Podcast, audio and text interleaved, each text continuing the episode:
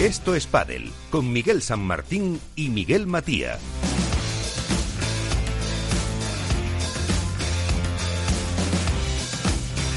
Feliz salud a todos, a no ser que me hayáis sorprendido alguno y os ha tocado la lotería. Que no lo sé, porque a lo mejor entonces no estarías aquí. Pues de momento no sabemos. Yo no he tenido tiempo ni de mirarlo. Bueno, pues ya está.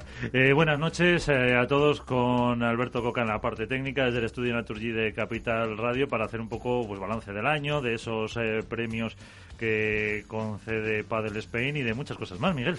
Pues sí, porque tenemos ya estas últimas semanas del año, hemos llegado a, al fin, por fin, y al final de este 2020 tan tan complicado, Miguel, tan en el que hemos luchado todos tanto a todos los niveles, a nivel humano, a nivel político y a nivel deportivo, a nivel de pádel. Eh, es verdad que ha sido un año eh, en el que han tenido que remar todas las instituciones, los jugadores, los clubs, las marcas, etcétera, que indudablemente, como ahora comentaremos durante el programa, pues es verdad que le ha acabado yendo, entre comillas, bien, o como diría un súper técnico aquí que sois tan entendidos en la economía, el lucro cesante no ha sido no ha sido tan grande. Y, y, para el pádel hablo para el pádel y para el tenis. Y es verdad que bueno que nos hemos encontrado en un escenario final en el que el pádel es un vehículo sensacional para la gente y, un motor de, escape. Y bueno pues estamos viendo como todos los clubes están llenos etcétera. Pero como digo siempre que no se engañe nadie que eso es porque no hay restaurantes no hay conciertos no hay teatros. Pero la realidad es que no nos podemos quejar. Hemos tenido un final muy bueno Hemos tenido allá un World del Tour, que quiero decirlo, que ha estado potentísimo, que ha hecho lo, humano y lo inhumano al César, lo que es del César, para que todo saliera.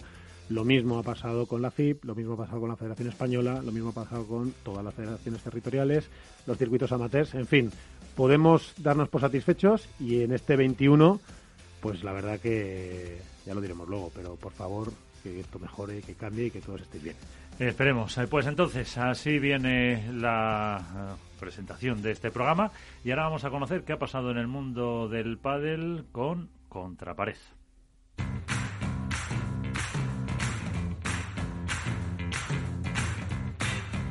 Así viene la actualidad con Contrapared. Iván Hernández, eh, muy buenas noches. Hola, muy buenas noches, Miguel. Muy buenas noches a todos. Cuéntanos, ¿qué ha pasado? Pues, pues bueno, por lo pronto sí que si estoy aquí es que no me ha tocado la lotería, así que a seguir trabajando. Si, el trabajo es salud, Iván. Y si te vas en mitad del programa, entendemos que sí, que te ha tocado. Bueno, espérate a ver, no sé, ahora por la que es de noche ya están todos los números repartidos, igual eh, durante el programa me meto a consultar, igual me tengo que ir a mitad del programa. Yo no he mirado todavía todos los decimos. Yo tampoco. Por eso te digo que espérate a ver si termino el programa. eh, la actualidad yo la marcaría por dos, dos, dos aspectos. Ha sido una semana de confirmaciones por parte de las parejas que luego comentaremos y luego por los torneos FIP que han terminado. Me encantaría no solo empezar por el Cupra final que ha sido en Cerdeña, sino porque hace tiempo y nos quedamos justo, por, por no decirlo, por el máster, se disputó también el torneo FIP de Mijas con un récord de parejas de 168 parejas, en las cuales Mieres y Barahora iban como número uno y cayeron en primera ronda a la postre con los campeones del torneo, Edu Alonso y Jesús Moyasos, que ganarían en ese momento su segundo torneo FIP. La final fue contra Rafa Méndez y, Salva y en chicas también ganaron Bárbara Las y Carla Mesa. Luego, el pues, siguiente torneo FIP que se celebró fue el torneo de Dubái. El torneo de Dubái también salió campeón Jesús Moyasos, que fue el tercer FIP, segundo consecutivo, y Javier Barahona, contra a final jugaron contra Javi Redondo y Raulito Marcos y luego ya llegamos ya al gran eh, éxtasis final, por decirlo, que ha hecho la FIP este fin de semana en el FIP de Cerdeña, un, un final Cupra realmente espectacular, retransmitido desde las primeras eh, jornadas, eh, con una final realmente espectacular, ¿no? Juan Martín Díaz volvió por sus fueros, volvió Juan Martín de los Reflejos, un Pablo Lijo que ha terminado la temporada fenomenal, ante, como siempre, para mí la sorpresa, y no, no hay que destacar ya mucho más, de Arturo Cuello, que esta vez con pareja distinta, esta vez jugó con Pincho Fernández, se metieron en la final. Creo que la temporada de Arturo Cuello es de enmarcar. Me encantaría remarcar, por, supuesto, el juego de Juan Martín Díaz, tanto en semifinales como en final.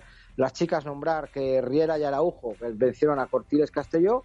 Y, por supuesto, resaltar la, retransmisión por streaming de este torneo con unos comentaristas de excepción en este caso Notosas, Notosas que es verdad, que fue una comentarista de excepción, nuestros queridos compañeros Miguel Matía y Alberto Bote, no sé que de quién dejaron me el pabellón, no sé de quién dejaron el pabellón, bueno pues mira, vale, te lo voy a decir, dejaron el pabellón Mm, vamos, iba a decir alto, pero ya que no sabes de quién te hablas, voy a decir medio alto. Venga, va.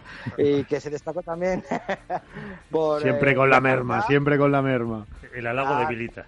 Efectivamente, es que el halago debilita. Me gustó mucho que Matías, pues. Una retransmisión tranquila, sincera, sin gritos, sin aspavientos, más tranquila que en otras, otras eh, retransmisiones que hemos visto. Y también tuvo el gran detalle, por supuesto, de felicitar al equipo de, de- de esta radio y poner un mote. A mí me gustó mucho el mote que puso Arturo Coello, el de Aerolíneas Coello, que seguro que le vamos a ver volar muy alto con, con Miguel Lamperti. Hubo una exhibición por parte de Vela y el, y el influencer de Cavachi y con, que jugaron contra Ale Garay y Albertini, que bueno, pues fue anecdótico, pero estuvo divertido. Volviendo a la semana de confirmaciones, se confirma la pareja de Vela y Sanjo, que la le ha costado un jamón, ganar un jamón y pagar un lechazo, todo hay que decirlo. Lo uno Se por lo confirma otro. también- por uno por lo otro, efectivamente. Se confirma también la pareja de Paquito y Martín Dinero por los, por los dos jugadores. Alex Ruiz y Estupa se confirma también. Se reafirma la de las rocas que se han definido a sí mismos como Agustín Gómez Silingo y Mati. Y se, se ha confirmado también la rotura de Momo y Ayemandi, que sabemos todos los que jugarán Ayemandi con Masi Sánchez y Momo con Javier Rico. Y la rotura también por Instagram y por las redes sociales de Gemma y Lucía, las cuales todavía no han anunciado sus parejas, pero que vamos, todos sabemos que Gemma Triay jugará con Alejandra Salazar y Lucía Sainz jugará con Bea González. Así que esto es, es lo que ha dado de sí esta semana y terminar ya todos los torneos y felicitar, por supuesto, a los premiados en Padel Spain. Pues eh, con ello iremos ahora. Gracias, Iván. De nada.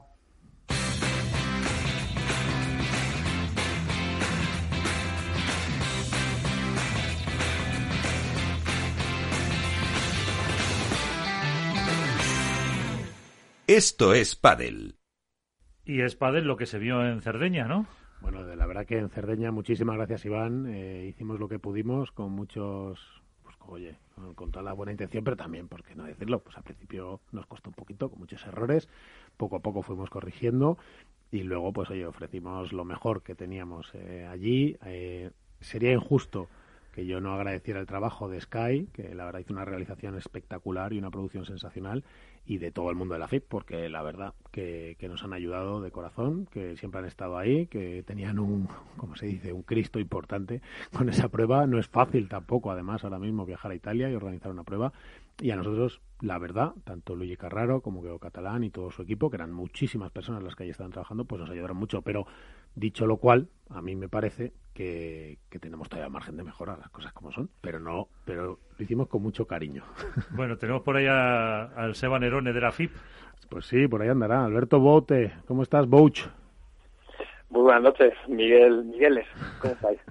Pues muy bien, aquí estamos con, con Álvaro López y, y en buena compañía. Y. Álvaro, ay, Álvaro, que, que me que me he olvidado un grande. Sí, A ti se te perdona, Alberto. Estamos muy bien porque estamos aquí ya en este último programa del año y la verdad que, que con muchas ganas de, de contar un poco lo que ha pasado. Yo creo, Alberto, que podríamos hacer un resumen, si te parece, nos lo puedes acercar tú, que has sido la voz experta, has sido, has sido el Seba Nerone, como dice Miguel Martín, de... Ojalá, ya, ya quisiera yo, ya quisiera. Pues sí, y yo, o sea, la verdad que eh, cuando tienes la oportunidad y la suerte de hacer un evento de estos, pues es cuando valoras realmente la calidad del trabajo que hace gente como la Alzueta o como, como Palencia, como Darío, como Seba o como Ceci. Así que nada, si nos puedes dar un poquito de resumen, así les trasladamos a todos y, y les contamos qué ha sido eso, Alberto. Bueno, pues el Cupra Fit Final será la, la última prueba del Cupra Fit Tour, el circuito organizado por la Federación Internacional de Padel, que comenzaba ya, bueno, por los primeros meses del 2020 y que veía interrumpida su, bueno, pues su participación, como el resto de ámbitos de la vida y ámbitos deportivos, por la pandemia sanitaria. Tendría que estar, se tendría unos cinco meses aproximadamente, cinco o seis meses, y no sería hasta septiembre cuando podría recuperar el vuelo para comenzar bueno pues un ras final de torneos que componían eh, bueno pues hasta eh, más de 14 pruebas en lo que ha sido un sobreesfuerzo por parte de la Federación Internacional de Padel para poder dar voz a esos territorios que han comenzado a destacar y en los que el pádel es, es una realidad cada vez más contrastada y no es bueno pues fruto de la casualidad. Yo creo, Alberto, yo creo, Alberto, que cuando nosotros que hemos tenido la suerte de poder vivirlo estos días, cuando uno vive eso, creo yo, que valora muchísimo el esfuerzo que están haciendo además los World del Tour, los, los APT, los, la Federación Española con sus pruebas y con ese Withing sensacional, las federaciones territoriales todas, no, quiero citar ninguna porque luego me dirán que no, que, que porque no he citado a todas, pero vamos, que me da igual, la, la valenciana, la catalana, la andaluza, la, madrileña, etcétera, etcétera, etcétera, yo creo que, se valora muchísimo ¿no? lo, que, lo que hacen porque, sinceramente, el esfuerzo es de por sí brutal, pero con un año de pandemia, pues la verdad que el esfuerzo se multiplica por, por, millones, ¿no? Sí, sin ningún tipo de duda. Sí, como decíamos en la retransmisión, las cosas se ven fuera de la pista de una forma muy diferente a como suceden dentro, ni que decir tiene que siempre se ve todo, bueno, pues con una perspectiva quizá un poco distorsionada desde fuera, a los esfuerzos que están desde dentro. Tanto Wolpa del Tour ha hecho un esfuerzo sobrehumano para poder componer ese calendario de 10 pruebas y sacar adelante pues un escenario de mínimos que al final ha sido incluso de máximos. Eh, la Federación Española pudiendo celebrar el Campeonato de España en un escenario como el Wiking Center que hace muy pocos años sería impensable que el pádel pudiera llegar ahí y en este caso la Federación Internacional de Pádel que no solo ha conseguido componer un calendario atractivo en un año tan complicado, sino que, bueno, le da ese valor añadido de que está cada vez siendo, bueno, pues ese termómetro de que el pádel está gozando de mejor salud que nunca y además en cada, eh, cada vez en más sitios, porque tenemos que recordar que este Cupra Fit Tour ha transitado por cuatro continentes diferentes, hasta 14 países, ha disfrutado de 14 nacionalidades de, con respecto a los jugadores que han estado en el Cupra Fit Finals y creo, bueno, pues que son, es un activo cada vez más importante dentro del padre profesional y que permite que nos hagamos a la idea de cómo es el crecimiento de este deporte a nivel mundial. desde, el, punto de una pregunta, ya que sí como, no, como curiosidad, eh, ¿no hay mm, un desconocimiento, si a veces hablamos de las grandes figuras que no los conoce el aficionado, el FIP no es un poco lío, no se conoce, eh, porque de hecho yo dije a unos amigos que juegan tres partidos a la semana, cuatro, eh, vamos a hablar del FIP que me estás contando. Y, y, era un grupo de cuatro que estaban estaban jugando. Es que, es que Todavía le falta un poco de docencia a la FIP sobre. Por aclarar dos cosas. Lo primero, el nombre ese lo decimos bien Alberto y yo porque lo hemos debido repetir entre un millón y setecientos millones de veces, que es Cupra FIP Finals. A ver si lo decís bien, por favor. Si no voy a tener aquí que echar alguno. Y, pero en respuesta a lo tuyo, es un circuito muy joven, Miguel. Es decir, es un circuito súper joven eh, apenas tiene un año de vida, un poquito más, y, es normal que no tenga todavía la repercusión y que no esté calando al aficionado. Esta pregunta es, es, es muy, muy, muy buena.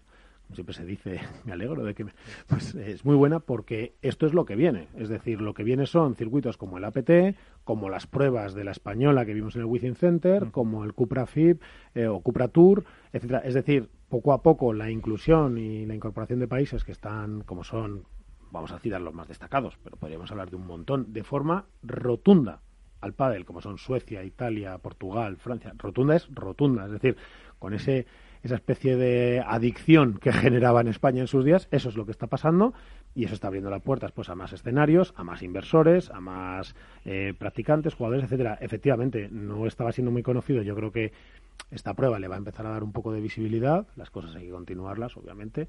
Entiendo que la FIP pues estará ahí. No soy capaz de hablar en nombre de, la FIP y, y sin duda lo que sí que creo es que poder ofrecer esa retransmisión con ese estadio y tal, lo que va a hacer es a todos, eh, pues los inversores, a la propia FIBE, lo que sea, pues, pues intentar. Yo, lo que creo, lo que creo Miguel es que eh, esto es un antes y un después para, para la Federación Internacional de Padel. O, tengo esa sensación, he tenido esa sensación desde dentro. Que sí, para los aficionados sí. Y para periodismo sí. Quizá para ellos sea la conclusión o el éxito de X trabajo ¿no? durante X meses. Pero, pero, pero, a mí me parece que ha sido un poco la presentación en sociedad de cuál es el proyecto, de qué es capaz de ofrecer y que el Cupra Fit Tour pues es eh, no es un circuito que, navega por ahí en el ostracismo, no, que es algo muy serio, que reúne muchas veces a las mejores palas del mundo y que, bueno, pues que va a tener su espacio y que va a poder vertebrar pues un, bueno, pues un nicho de jugadores y un nicho de aficionados que quieren consumir pádel, eh, llámese del, del nombre que se llame. Entonces, para mí esto es un punto disruptivo, como decimos muchas veces, para poder, eh, bueno, pues crecer, sobre todo. Pues sí. Yo, yo os quería preguntar, vosotros que habéis estado al final, eh, tanto Miguel como Alberto, más metidos, habéis hablado del APT, que este próximo año va a llegar a Europa. Yo os quería preguntar, eh, ¿veis que puede eh, haber em, conflicto de intereses o que pueden superponerse unas pruebas con otras o que los jugadores puedan decidir o no tiene nada que ver uno con pues, otro? Pues mira, los conflictos de intereses, Álvaro, como tú bien yo sabemos, van a ser de momento tienen pinta de ser eternos en el pádel, eso para empezar, así como, como, preámbulo. Eh, en cuanto a jugadores, yo creo que, mm, que salvo, creo yo, no se me enfade nadie, que luego ya sabes, pero salvo que se solapen mucho y se pisen mucho los torneos, hay para todos, es decir, hay un montón de jugadores que están ahora mismo en previa, en preprevia, un montón gigante de jugadores que no entran en pre-previa, que juegan una barbaridad, promesas tal, que pueden ir encontrando su hueco. Que el reclamo siempre es el de los grandes, está claro. Que World del Tour se hará fuerte con su circuito, obviamente. También esto pasará mucho pues por la relación entre todos. Pues ya sabemos, pues la FIP la española y World del Tour ahora mismo están trabajando de la mano. Eh, la Fabrice Pastor Cup, que ahora es APT, pues, pues bueno, pues va a coger su propia línea tendremos que ver. Eh, al final hay espacio para todos, pues depende de las pruebas que ofrezcan y todos. Así al final quieren ofrecer 50 pruebas cada uno y tal, pues no, habrá una sobresaturación, ¿no? Si, si World del Tour vuelve a su formato de 15, 18 pruebas, más lo que vaya generando, eh, Cupra, este circuito Cupra de la FIP encuentra sus pruebas y, y el APT las suyas, las buenas me refiero, porque siempre hay dos o tres niveles, las, las que llegan a todo el mundo son al final las que ven, las chulas, las tal pues yo creo que habrá los conflictos típicos de intereses por detrás, de tal, o lo que sea, pero pueden llegar a convivir. Va a depender muchísimo, yo creo, Álvaro, de la relación. En este caso, por ejemplo, del que la FIB y World Tour sigan teniendo muy buena relación, yo creo que ahí les dejará convivir más o menos, si, no, si a ninguno no le da un ataque de celos, y que normal que le dé, o sea, no es una crítica, que normal, que a mí me pasaría. Eh, yo no quiero que mi familia esté en otras familias, ¿no? Pues esto es lo mismo. Entonces, bueno, ya veremos, pero bueno, yo creo que, que pueden llegar a convivir, pues sí, si, si más o menos se entienden todos, más o menos. Yo creo, Miguel, que al final, eh, desde que se unificó un poco los criterios, la puntuación, los rankings y demás, lo que están haciendo World Padel Tour y la Federación Internacional de Padel, incluso la Federación Española, retroalimentarse. Y creo que eso eh, va, va a ayudar mucho de cara bueno, pues a la composición de los escenarios en los años venideros, ya pasado este 2020. sí, lo que pasa es que es verdad, es verdad Alberto, que, eso es en este escenario positivo en el que estamos, en el que hay instituciones que se están entendiendo, etcétera. Luego por el camino, los intereses de cada uno puede... vamos a creer que el padre por... Eh, va a estar eh, va a entrar en su fase decisiva en la que se va a trabajar en pro eh, de, una vida mejor. No, no, no, no, vamos a creer eso porque las las drogas las, las vamos a dejar para, para otro momento. Yo diría que vamos a mirar con sospecha lo que pueda pasar siempre, porque luego las relaciones humanas, los intereses y tal complican las cosas, sobre todo a nivel económico, pero es verdad que si consiguen entenderse, pues, pues irá bien. Pero, dicho esto, dicho lo cual, luego tenemos un ratito para comentar a nivel deportivo lo mejor que, se puede ver y recomendar, ya que nos lo conocemos de memoria, un poco los highlights. Me gustaría hoy, eh, ahora que estás tranquilo, que el año se acaba, que, que, que bueno, que llega la lotería de Navidad o ha llegado, si te ha tocado no nos estás escuchando, pero si no, igual sí. Si ahora que estás ya preparando en tu cabeza la Navidad, que estás pensando en qué vas a poner de comer, si pueden ir a tu casa dos, cuatro, seis, ocho, de qué manera, etcétera, etcétera, etcétera, sea donde sea, desde donde nos escuches, me gustaría, hoy quería acercaros, quería acercarte a ti que me escuchas, eh, lo que han sido los Padel Awards que, que hace que hace la revista Padel Spain y quiero darle un contexto a todo eso para que entendamos, porque son los mejores premiados del año. Si me dais medio minutito, os lo traigo ya. Hacemos, como decía Julián Lago, después de la publicidad. De estas cosas. Esto es Padel, en Capital Radio. Escucha cada día de lunes a viernes a las tres y media de la tarde en Capital Radio Negocios de Carne y Hueso 360 el programa para empresarios y emprendedores hecho por empresarios y emprendedores, con Mariló Sánchez Fuentes.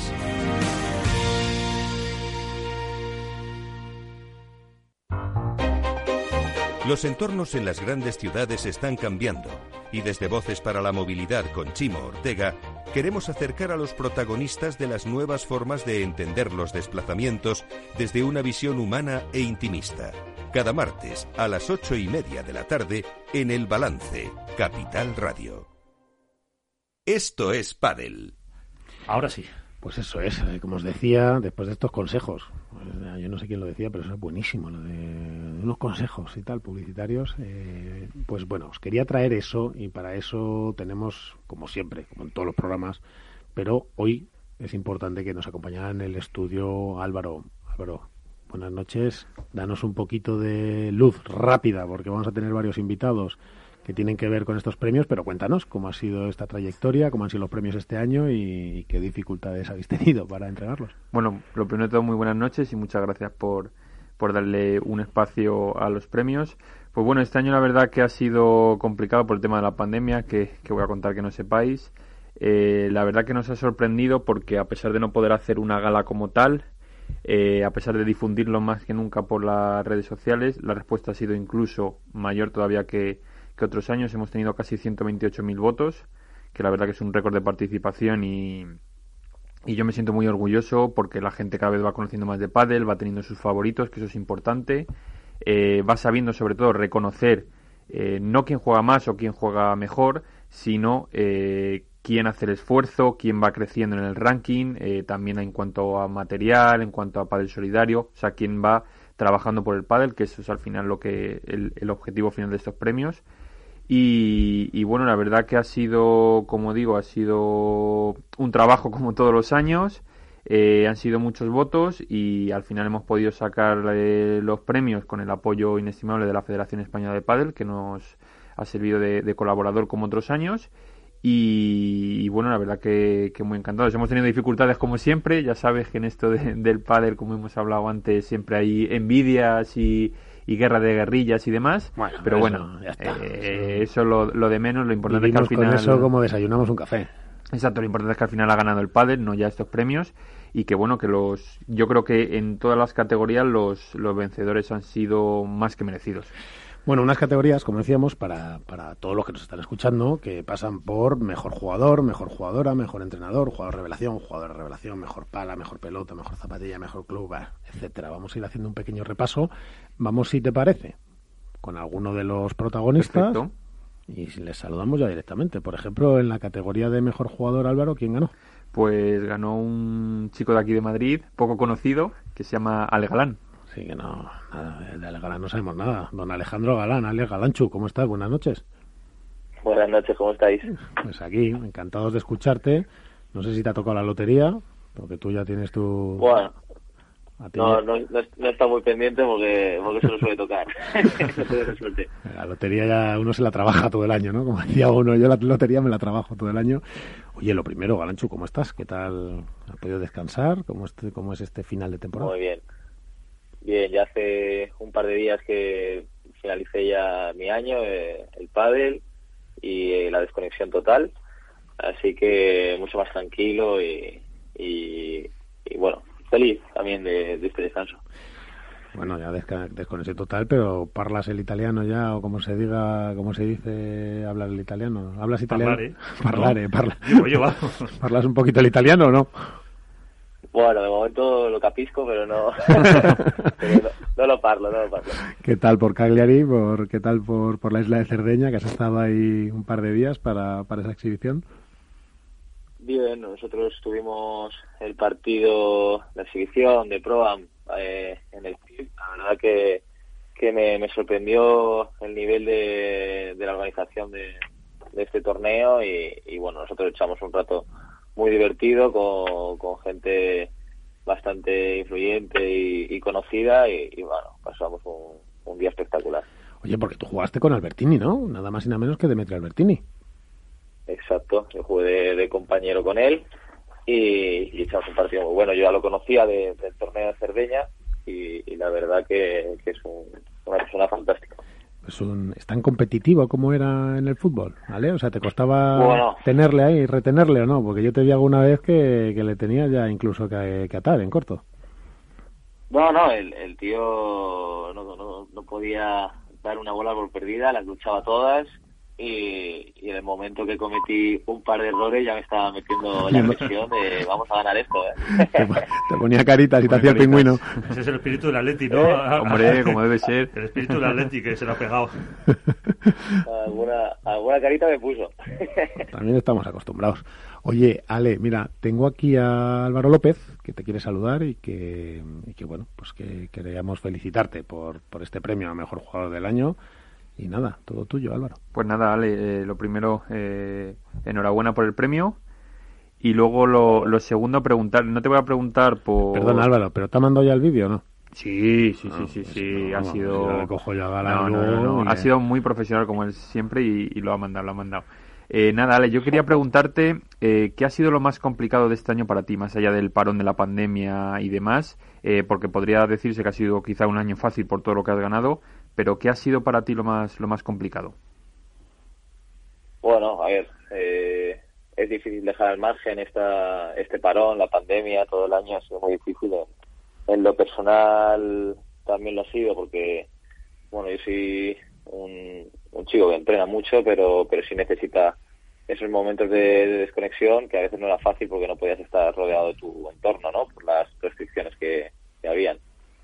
Y, luego en el tema deportivo lo difícil es, mantenerte ahí. Yo creo que ha sido un año muy bueno en cuanto a resultados, pero, pero nosotros somos muy ambiciosos, siempre queremos más y, volver con la misma ambición, con el cansancio físico y mental de, jugar prácticamente todos los partidos. Yo creo que solo ha habido un partido en todo el año que no hemos jugado, que ha sido la final de Cerdeña porque la de las Rozas tampoco se jugó, entonces solo ha sido un partido que no hemos jugado y, eso mentalmente eh, es agotador y, por eso este, este descanso lo estoy tomando con tantas ganas.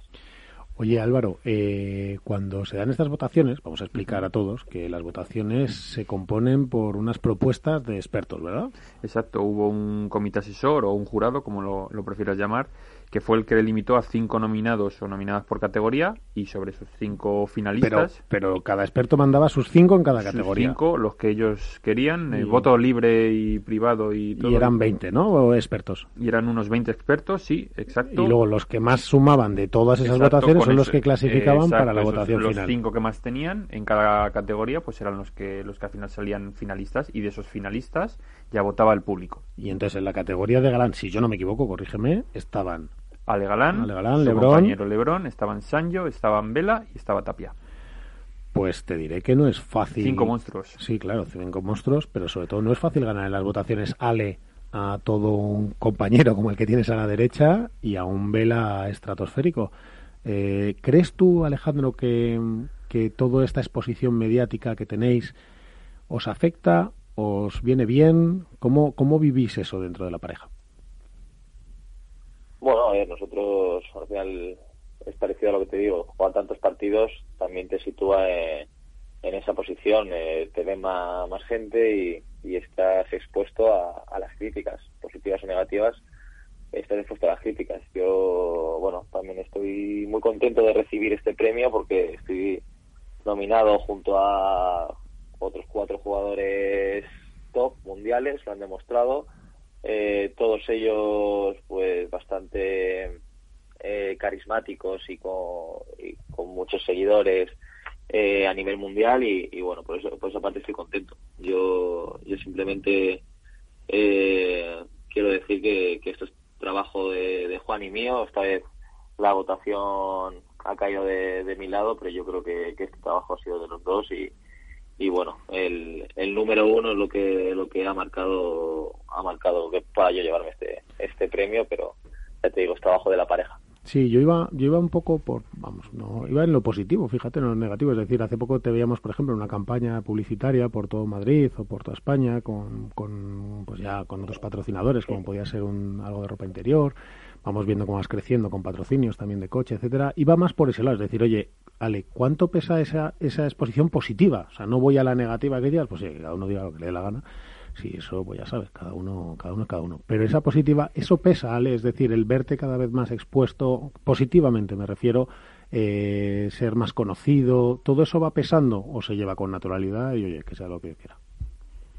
Bueno, a mí yo cada, cada vez que me piden una foto me, me sigo sorprendiendo porque no, no considero que, que sea aquí ni nada importante como para que la gente me pida una foto. Entonces yo lo sigo viviendo pues con esa naturalidad, como dice, de, bueno, soy el chico de siempre.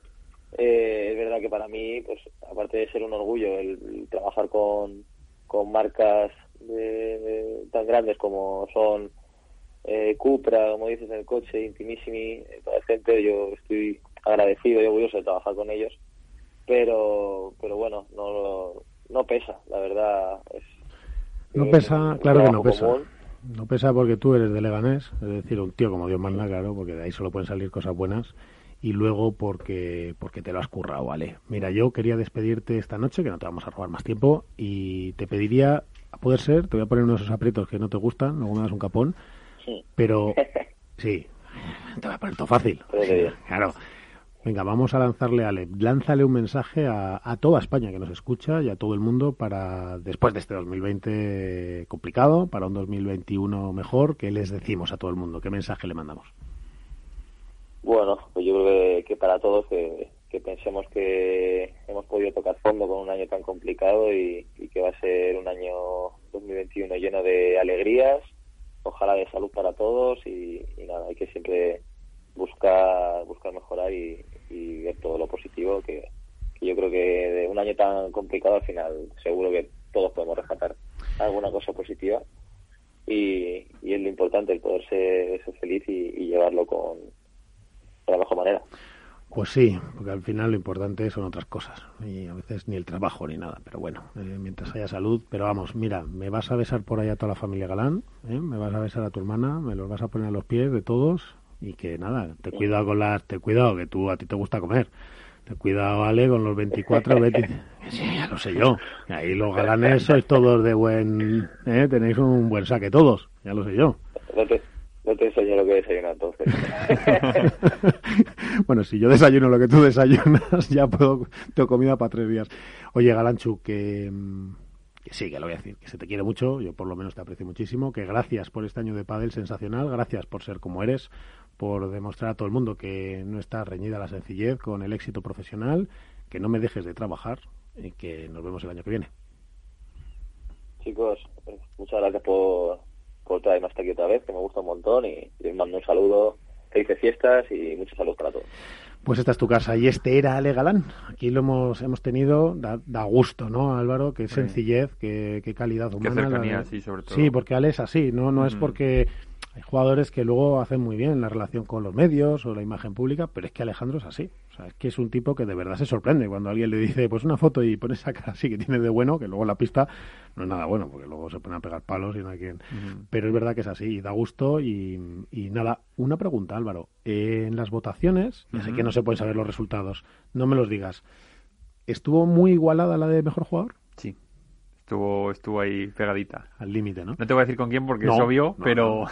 con su copiego Juan Lebrón, entiendo. Estaba, esto, estuvo, estuvo igualado, la verdad que sí. Fue una de las categorías que más cercano estuvo. Y además, bueno, te iba a decir más votos tuvo, pero no, porque también el sistema de votación obliga a votar en todas las categorías antes de confirmar el voto. Exacto, exacto. Se puede votar una vez al día, pero lo lógico es votar en todas las, en todas las categorías. Bueno, eh, ese fue el mejor jugador. que en mejor jugadora, ¿quién ganó? Pues el mejor jugador ganó Gemma Triay. Gemma Triay que yo creo que ha hecho un año sensacional. Sensacional. Otra que, que también, por ejemplo, su compañera hasta ahora, Lucía, también lo merecía porque ha sido un año fantástico el, de las dos. Y, ahí ganó, ganó Gemma, igual que ha dicho Ale, que podría haber caído de, del lado de cualquiera. Así que en esta Bueno, ha dicho, ha dicho Lucía, pero estás por ahí, Iván. Iván Contrapared, ¿andas por ahí? Sí, estoy aquí, estoy aquí, estoy aquí. Oye, Divino Calvo, que le acaban de llamar a tu Lucía, la han llamado por su nombre, Lucía. Bueno, pues ¿cómo se llama? Otra cosa es que yo te la confianza para decirle a Lu, pero tú... Lulu, Lulu. llama Lulu. Tú tendrás que llamarla señora Sainz todavía. Sí, sí. hay privilegios y tú tienes otros privilegios. Hay clases y clases. pero yo tengo otros privilegios. A mí me, me ha dado mucha pena la ruptura de Lucía Sainz y Gemma Triay, sobre todo por la evolución que ha hecho eh, Lucía en los últimos años y la verdad que, bueno, es una pena que se rompa una pareja, yo creo que es la maldición del número uno, ¿no? Que ya las parejas llegan a los número uno y se rompen. La evolución que ha tenido Lucía Sainz eh, jugando que pasaba a la izquierda. Recordemos que en sus inicios jugaba a la izquierda y de repente encontrarse a la derecha con una jugadora como Gemma Tray, la evolución que ha hecho estos dos últimos tres años y por qué no decirlo, el último año con Rodrigo Ovidia ha sido realmente espectacular. Yo creo que la deseo la mejor de la suerte a mi amiga Lulu para ti, señora Sainz. Doña eh, Lucía. doña. Lucía. Doña Lucía. Y que con Bea González, pues que pueda levantar algún título, que seguro que lo hará. Pues sí, la verdad que se forma ahí un parejón entre Gemma se va con, con Ale y, vamos a ver la buena de Lucía, que por cierto acababa un año estratosférico, se despedía ayer muy cariñosamente en las redes con ese detalle que a lo mejor la gente no lo sabe, Álvaro, pero que, que Lucía tuvo que cambiar de lado cuando empezó a jugar con Gemma para, para, poder eh, atender eh, el proyecto de pareja. Esos son mejor jugador y mejor jugadora. ¿Y qué más categorías teníamos? Porque había una que era mejor jugador revelación, si no lo digo mal. Pues en, en mejor jugador revelación la verdad que había cinco, cinco chavales, cinco chicos eh, muy jóvenes que... Bueno, que son chavales hasta que les ves delante. Exacto, yo no, los digo chavales porque son más pequeños que yo, pero... O sea, tú ves a los Yanguas y, Ramírez y todo esto y son, uno, y son unos bestias. Pero la verdad que juegan increíbles los cinco y en esta categoría que también estuvo eh, reñidita porque también eran compañeros, eh, ganó Arturo Coello, paisano de, de Iván. Pues Arturo Coello, que es, eh, que no sé quién, la ha bautizado durante este Cupra FIB como Aerolíneas Coello. Eh, Arturo Coello, buenas noches. Arturo Coello, buenas noches, ¿me oyes? Buenas, ¿qué tal? ¿Cómo estáis? ¿Cómo está, hombre, ese pucelano de Pro Universal? ¿Cómo estás ya por tu tierra? Sí, sí, sí, ya por casa. Bueno, ¿descansado o tú no necesitas descansar? A ti te igual va sobrado, ¿no? Bueno, de hecho, esta mañana he estado jugando un partido con mis amigos, así que bien, bastante bien. Ha vuelto y se habrá jugado al 20%, más o menos. o no menos. me podía resistir a la, volver a las pistas. Al 1% se ha jugado con sus amigos, porque, mira, si estás escuchándome, te voy a decir quién es Arturo Coello. Arturo Coello es un chico de Valladolid, un chico humilde, chico trabajador, es más grande que un portaaviones, o sea, lo tienes delante y dices, madre mía, no se acaba, o sea, es imposible que se acabe, no sé cómo hay pantalones de la talla de Arturo, pero es, es una gran persona, un chico joven todavía, que está empezando a descubrir este mundo del pádel, todo lo bueno, casi todo lo bueno, ahora de momento es todo lo bueno. Luego también, oye, tendrá que gestionar otras cosas más complicadas como buen deportista de élite, pero es un chico sobre todo, y es lo que, lo que os quería llevar a casa, es, un, es buena persona, es un chico que está motivado y absolutamente determinado a conseguir sus objetivos y que la verdad Arturo, te lo voy a decir así, da gusto estar contigo porque hemos podido compartir estos días allí en, Cerdeña y me daba la sensación de que lo vivías todo como casi como con mucha naturalidad, como si fuera todo nuevo, una fiesta. Así lo sientes tú, todo era nuevo. Ya sé que juegas todos los World del Tour, que has llegado a unas rondas increíbles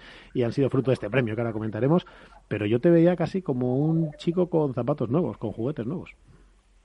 Sí, como tú dices, la verdad que bueno, al final no dejo de tener 18 años y todos los que estamos viviendo a día de hoy para mí es nuevo y, más por mi por mi forma de ser eh, me hace muchísima ilusión todo lo que vivo la oportunidad de poder estar en Italia de jugar un torneo como este de estas magnitudes de también el tema de la presentación el humo todo todo a mí me motivaba y me, hacía sentir súper importante y súper especial por eso por eso sí yo lo vivo con esa con esa alegría que tengo y con, con esas ganas porque porque para mí es un premio poder jugar este tipo de torneos y y junto con mi compañero Pincho, que he pasado una semana increíble.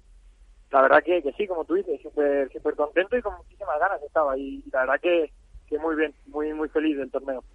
Muy buenas, Arturo. Soy Álvaro de Padre Spain. ¿Qué tal, Álvaro? Nada, yo solo preguntarte, eh, no sé qué objetivos os marcasteis eh, a principios de año, eh, tanto tú como, como Iván. Es verdad que el año pasado ya eh, asombrasteis bastante. Seguro que el de mejor jugador del mundo revelación no era uno de ellos, pero... Pero yo quería preguntarte, ¿estaba en vuestros mejores sueños el hecho de desde previas llegar a, si no me fallan los números ahora mismo, eh, siete, siete octavos de ocho posibles o algo así. O sea, es decir, eh, pasar a cuadro final y, rendir también en 16 avos y llegar a, esas rondas.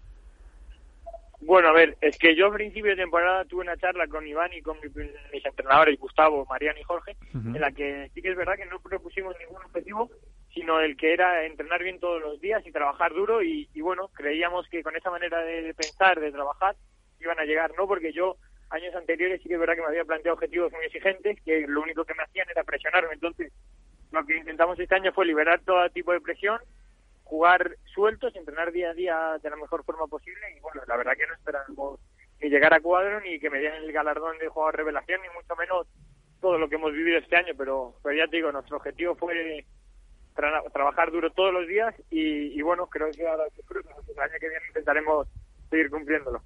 Oye Arturo, y cuando te viste ahí seleccionado antes de que lo hayas ganado, ¿te viste seleccionado? ¿Te lo creías o decías, pero bueno, ¿esto qué es? Bueno, yo realmente en ningún momento, cuando me vi seleccionado, en ningún momento pensé que iba a ser yo. Si te soy sincero, pensé en todo momento que podría ser Martín, Martín Minero, creía que iba a ser el, galardonado. En ningún momento pensé que iba a ser yo, la verdad. Y cuando recibí la noticia, nada más que, me lo dijeron, se lo dije a mis padres.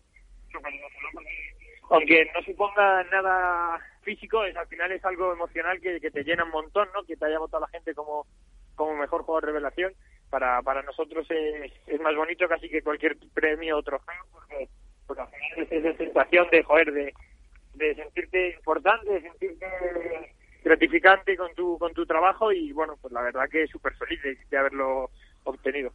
Oye, porque Arturo, ¿tú qué estás estudiando? ¿Perdón? ¿Qué estás estudiando? ¿En qué...? Porque tendrás también que estudiar algo o no. ¿O ya estás en el PADE 100%? No, te he perdido, te he perdido completamente. Digo que ahora mismo que estás estudiando allí, que estás haciendo carrera. Ah, yo sigo, yo, yo, yo sigo estudiando en un grado superior. A día de hoy estoy haciendo un grado superior. Y tus y todos tus compañeros que te ven ahí sentado, que cuando que te dicen que te sientes detrás, porque si te sientas delante ya no, no pueden ver nada de lo que explique el profesor. ¿Qué te dicen cuando, cuando te ven? bueno, la verdad que el otro día lo vivieron con, con muchas ganas en clase. La verdad que sí, que tengo buenos amigos en clase y estaban, estaban todos pendientes. Eh, y animando, imagino. ¿Ya te llaman aerolíneas o no? Arturo. Miguel, te pierdo. Sí, digo, mira a ver que a lo mejor andas ahí con coberturas reguleras, mira a ver si te puedes mover. Digo que si ya te llaman, que si te llaman aerolíneas o siguen con lo de Arturo. Sí, con lo de Arturo o Coello, pero bueno, yo creo que, que después de haberte escuchado, creo que implementarán de vez en cuando la aerolínea. Oye, eh, ¿tú vives en la en Valladolid capital? Porque eres de un pueblo de Valladolid, ¿no? Yo soy de un pueblecito pequeño de Valladolid que se llama Mojados, que, algún tipo de jugador como Adrián Blanco tiene, tiene siempre una broma conmigo, que me llama Arturo de Mojados, pero sí, yo vivo en un pueblecito pequeño, tranquilo, y la verdad que muy contento allí, la verdad que, que muy bien. Oye, cuando no estás viajando y compitiendo, cuando no estás en Madrid, ¿qué haces? ¿Vas todos los días y vuelves a tu, a tu pueblo o, estás en la... No, lo que hago es que me coordino de vez en cuando, subo cuando, por ejemplo, ahora en pretemporada este Miguel, lo que intentaremos será subir dos, tres días a entrenar allí con, con él y luego bajará él a Valladolid a entrenar con nosotros, con, con Gustavo Prato, que es el que nos va a llevar este año, y más o menos coordinando más o menos cuadrándolo todo para tenerlo el día que vuelva Miguel todo organizado y temporada. Bueno, y, Arturo, aunque el, trofeo te llegará, ¿eh? Cuenta con que también es físico y te, llegará. Te lo me lo mandas, ¿eh, Arturo? Hombre, por supuesto, el trofeo les llegará a todos, eso que cuente con ello. Em, yo quería preguntarte, eh, bueno, de cara al año que viene todos sabemos que vas a jugar con, con Lamperti. ¿Qué supuso para ti su, su llamada, que, que contactara contigo para jugar un jugador del carisma y del cariño que tiene el público con él. que fuera ya del cariño y el carisma que tiene, que al final también suma, pero ya que te un jugador de la talla de Miguel, pues ya para mí ya solamente eso era un premio, una recompensa al trabajo. Y bueno, la verdad que estoy súper ilusionado de jugar con él, le agradezco la oportunidad que me da. Y nada, lo que le digo día a día, que voy a trabajar muy duro para, para estar a la altura y poder cumplir todos los objetivos que nos vengan y más, y disfrutar y aprender el año entero o, los años para, para aprender de él todo lo que todo lo que se pueda. Pues ya verás, el bueno de Miguelito, cuando te vea pegarla por arriba y diga, toma ya, que ahora ya no soy el que, el que la pega aquí, ahora este que tengo a la derecha, este zurdo, este animalito la pega todavía más que yo. Le vas a tener que quitar hasta el centro, le vas a decir que no, Miguel, que el centro es mío. Oye, Arturo, eh, me vas a poner ahí al lado y a los pies de toda tu familia, que es familia vallisoletana, como la mía, tierra de bien. Vamos a ver si nos vemos un día por ahí. Por cierto, Iván, que debe andar por aquí, que si no le dejo que, te haga una pregunta me mata, pero que es que no hay tiempo. Mm, sabes que le gané un lechazo, entonces me voy a ir para allá. Me voy a coger un día una mochila, me voy a ir a Valladolid y tú y yo nos vamos a ir a tomar un lechazo que lo va a pagar Iván. No te digo más. Claro, claro. claro que sí. Eh, todo lo que sea que nos invite, que nos invite, claro, porque tú, tú, y yo tenemos que ir ahí de gorra. Eh, Arturo, escúchame. Pues me vas a poner ahí a los pies de tu familia, de tus amigos, y te voy a poner en el aprieto que le hemos puesto a Ale Galán, antes que a ti. Vamos a mandarle a todo el mundo, ¿qué le decimos? ¿Qué le mandas? Mándale un mensaje a todo el mundo ahora que acaba el año, que estamos en las Navidades, a los que le haya tocado la lotería y a los que no. A ver qué mensaje le mandamos, que el 21 tiene que ser mejor.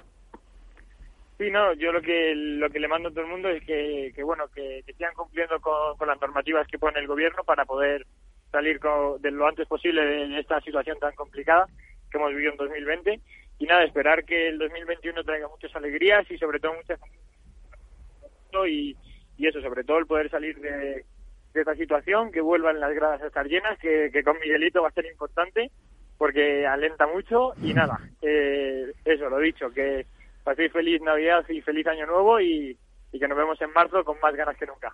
Bueno, te me abrigas un poco, que tu tierra está muy bien, pero tiene sus cositas también en, invierno. Abrígateme. Sí, hay que abrigarse un poquito. Sí, que tú, eres muy grande, te tienes que poner, tienes que ponerte mucha ropa para taparte. Te me, te me abrigas, disfruta, descansa. Enhorabuena por, por el año, enhorabuena por, por escoger tan bien tus compañeros, como es el caso de Iván o de Miguel, que son tipazos. Y enhorabuena por este premio, por ser el jugador revelación más importante del año que otorga la revista Padre Spain con sus Padre Awards. A ver si llega alguno más. El año que viene, Arturo, a por el de mejor jugador del año, en el absoluto ya. Pues sí, intentaremos darlo todo el año que viene. Arturo Coello, buenas noches. Esta es tu casa, aquí puedes venir cuando tú quieras. Buenas noches. Buenas noches, que vaya bien, adiós. Gracias. Oye, sensacional Arturo, chaval. increíble, increíble. Sí, es un chavalín, es que cuando... 18 años tiene, o sea, Claro, tú cuando le ves es gigante, pues dices, madre mía, este. Y cuando le ves en una pista, dices, pero bueno, este cómo hace todo lo que hace. Es que es impresionante. Eh, Alberto Bote, ¿andas por ahí conmigo? Aquí estoy, Miguel. No sé, ha sido sensacional, ha sido sensacional cómo, cómo hemos eh, visto a un, a un Arturo Coello, que tenemos que dar paso ahora, otro invitado que os quiero hacer llegar, pero ha sido impresionante. Bueno, lo de el ataque que tiene es brutal.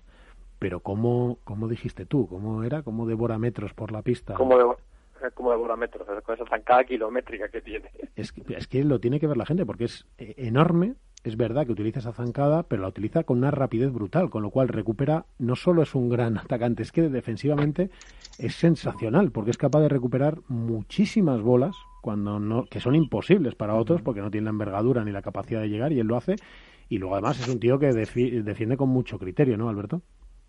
Sí, eh, a ver, llama la atención por bueno, pues esa envergadura física, esa altura que hace presagiar que va a tener una pegada envidiable, que su mayor potencial va a estar en los tiros de definición por alto, que es verdad que es algo que, bueno, pues que llama mucho la atención y que, y que destaca, pero para mí lo, lo fantástico que ha conseguido desarrollar eh, durante todo el Cupra Free Finals ha sido esas recuperaciones, esa sensación de un jugador muy completo, porque por su físico parece que va a ser un jugador que va a tirar siempre de intentar irse a la red, de abusar de la pegada porque es un jugador muy joven y quiere exprimir todo su potencial y sin embargo es un defensor espectacular, es un, es un chaval que sabe muy bien que aunque no se coloque a la perfección, confía en sus aptitudes físicas para poder eh, recuperar bolas imposibles, que hizo cosas a su compañero, a Pincho Fernández y a los rivales muchas veces le llevan las manos en la cabeza. Entonces, eh, estamos ante un jugador que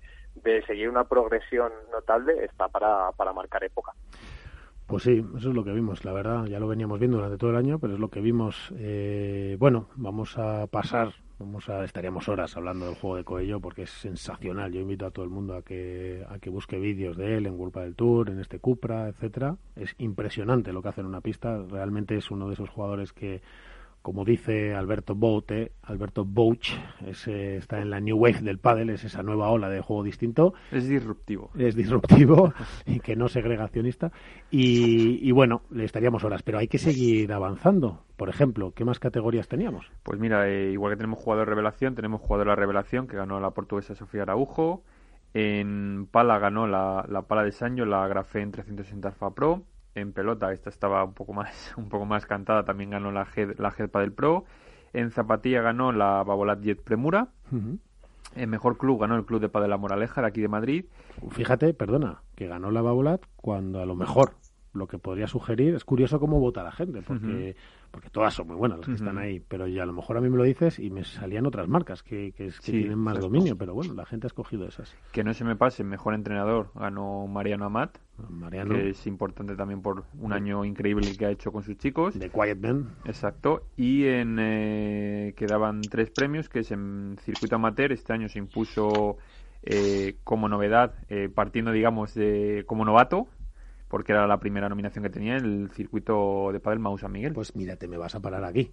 No vamos a avanzar más, que tenemos mil cosas que hacer, porque eh, en, justo en, en esa categoría, la cual además me siento afortunadísimo, es verdad que ese circuito, que era el primero, y que era el que daba pie a todo un año de, de, de pádel para, un, para una marca Mau, que todos echábamos mucho de menos, ya hemos dicho aquí siempre que cada uno se tome la cerveza que quiera, que nosotros no somos ni más de Mao, bueno, yo es que encima no bebo cerveza, pero que no somos ni más de Mao, ni más de Dam, ni más de tal, que no, que luego siempre todo el mundo se enfada, que no, que no, que aquí en estos padres nos da igual, que no nos enfadamos con nadie, pero es verdad que Mao era un proyecto muy nuevo que se enfrentaba a otros circuitos que tenían muchísimo más bagaje, ¿no? O trayectoria. Además, eh, hay que decir que, este circuito fue bueno, este candidato fue de todas las diferentes categorías el más, el más votado, o sea, tuvo más de 8.900 votos, o sea, superando a, incluso a Legalán, a Coello, a Mariano, eh, fue el más votado.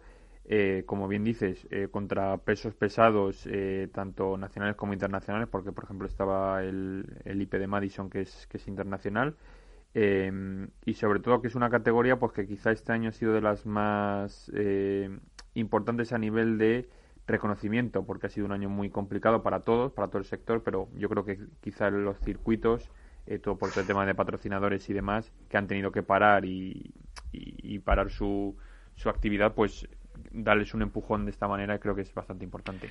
Bueno, pues eso es lo que era el circuito Mao, eso es lo que ha sido el circuito Mao y competía, como decimos, contra circuitos con 25 años eh, que están en más de 15 países, etcétera, etcétera, pero bueno, si tenemos que felicitar a alguien es a Mao, y a su director técnico, nada más y nada menos que don Gonzalo de la RAN. Don Gonzalo de la RAN, buenas noches. Pues no tenemos a Gonzalo de la RAN, vamos a seguir, vamos a seguir intentándolo, que a veces ya sabes que los duendes, no tenemos al duende, pero los duendes están ahí, aunque no, aunque no estén en, en la Mesa Unidos. Ahora, ahora vamos a ver si os llevamos a Gonzalo. Yo quería decir, es, es muy interesante lo que has comentado, es decir, eh, ha tenido más votos que muchísimas otras eh, categorías. Eso puede ser, Álvaro, porque al final lo que a la gente le llama es su... Es decir, esa es la importancia del padel amateur, porque si no, podría, podría ser hasta sorprendente que hubiese una categoría de circuito amateur, pero es verdad que tiene un engagement brutal con la gente. El padel amateur es importantísimo en esta industria. Es verdad que el, que el padel profesional quizás es lo que más llama la atención y lo que más conoce la gente, pero al final lo que tú juegas, lo que juego yo, lo que juega cualquiera, es, ese padel amateur. Y al estar metidos dentro realmente es eh, lo que vota la gente porque sabe cómo funcionan, sabe lo que ofrecen, sabe cómo se organizan los partidos y eso quizá es lo que es más cercano a la gente y por eso le llega más y por eso lo vota más. Bueno, pues eso era el circuito de padel amateur y teníamos, hemos dicho, a ver, que me aclare yo, jugadora eh, revelación, Sofía Araujo. Sofía Araujo. Eh, entrenador Mariana Mat. Entrenador Mariana Mat. Sofía Araujo, que este año ha jugado con Virginia Riera, pero que el año que viene cambia, porque las patillelis, como ya que nos llegó Hay cambio de cromos ahí. Al corazón nos llegó, han cambiado, pero y escogieron a Sofía Araujo y Virginia Riera, precisamente, ¿no? Entonces, bueno, cambian. Y es curioso, como los premios y lograr las metas a veces en el deporte te hace cambiar. O sea, es como que uno llega y dice, bueno, pues ya, llega hasta un punto, venga, ahora ya, aire nuevo.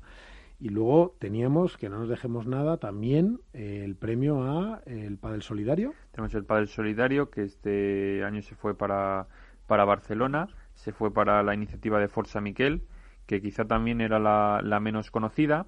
Eh, lo que pasa que, bueno, eh, menos conocida quizá aquí, pero en Barcelona la verdad que mueve bastante. Es una iniciativa muy importante en favor de los niños, del estudio de la, de, ayuda para, para, la investigación de las enfermedades y demás. Y, un premio que la verdad que hizo mucha, es de los que más ilusión también hacen en este caso porque porque bueno movió movió más de una lagrimita en este caso. Sí además sorprende porque durante muchos años yo creo que siempre había sido el proyecto de Kiki de la Rocha y Aspado y de Palas para Todos y de, la, de Carolina etcétera, eran como los un poco los que estaban copando, ¿no? la punta de lanza del pádel solidario, pero bueno, la verdad que muchos proyectos, a lo mejor quizá no de tanto recorrido, sino de un torneo solidario en concreto o de una acción en concreto. Pero bueno, este año, en esta ocasión, como bien dices, esto es un torneo solidario que lleva, creo que son cuatro o cinco ediciones. Eh, ha recaudado un montón de dinero para, para ayudar a la investigación de, de los niños y, y más que merecido, la verdad. Bueno, pues eso es el recorrido. Nos faltan además, yo creo, algún premio y alguna mención honorífica. Nos falta el premio a la, innovación, que este, este año se lo ha llevado Hello Paddle Coach de, de Mauri Andrini. Y nos falta el reconocimiento honorífico, que es de la, en este caso es un premio que únicamente o sea, da eh, a título personal el periódico, no tiene nada que ver aquí ni la votación del, del comité ni la votación de la gente, lo da Padel Spain eh, eh, personalmente y se lo hemos querido dar a la Federación Madrileña de Padel pues por todo lo que ha luchado por abrir el Padel, por su apoyo y colaboración en el Campeonato de España y demás. Bien es cierto que todas las federaciones que todas las federaciones eh, nacionales han, han, luchado y han mantenido reuniones con, con, el gobierno y demás. Es que esto es importante, vamos esto, a ver. Esto hay que explicarlo esto, hay que explicarlo, decir, vamos a ver. Que se le reconozca a uno no quiere decir que no se le reconozca exacto, a otro. Exacto. Quiere decir que hay que escoger, y por lo que sea, el que otorga el premio, porque hay premios que son por votación popular, uh -huh. pues oye, ahí que sea lo que Dios quiera. Pero cuando uno da un premio de reconocimiento, pues oye, cada uno lo da con toda la buena intención a quien quiere, pero que eso no quiere decir que no se esté valorando a los demás. Como decimos, todas las federaciones eh, me consta que han estado trabajando para que el pádel se, se volviese a abrir. Todas las federaciones y, y, todas las instituciones, Exacto. y todas las marcas y los clubes. Pero en este caso, como la que a nosotros por Madrid más nos, más nos llega y la que más conocimiento hemos tenido, bueno, y que ha hecho las cosas bien. Exacto, si es que... y que hay que reconocerlo, las cosas como son. Y apretó pues al gobierno, apretó al Consejo Superior de Deportes, estuvo constantemente apretando en medios, etcétera, para que el padel, sido... que por allá por el mes de marzo-abril, Álvaro, nada, se veían las cosas de otra forma. Sí, sí, no, había mucho... Eh, mucho eh, muchas dudas, muchas interpretaciones diferentes y demás y bueno, en este caso se lo hemos dado al, a la organización de, dirigida por Pepelu, por José Luis Amoroto y también otro más que merecido. Bueno, pues ese es el premio que otorga Padre Spain cada año honorífico. Yo creo que ha habido otros años se lo han dado, se lo hemos dado a algún, se lo habéis dado a algún jugador. Por ejemplo, el año pasado fue a Gaby Reca. A Gaby Reca, creo recordar que alguna jugadora también. Eh, se lo hemos dado a Paula Yeraguibe, a John García Ariño, a Juan Martín Díaz. Pues sí, y seguro que habrá pues, muchos compañeros o muchos contrarios que también lo esperaban ellos. Pero solo hay un premio en ese aspecto. Lo que sí que ha sido votado, Álvaro, por todo el mundo, como decíamos, uh -huh. es el proyecto solidario. Y mirad, os voy a presentar a Marc Caballera, si no lo he dicho mal. Marc, buenas noches. Muy buenas noches, ¿cómo estamos? ¿Cómo va todo?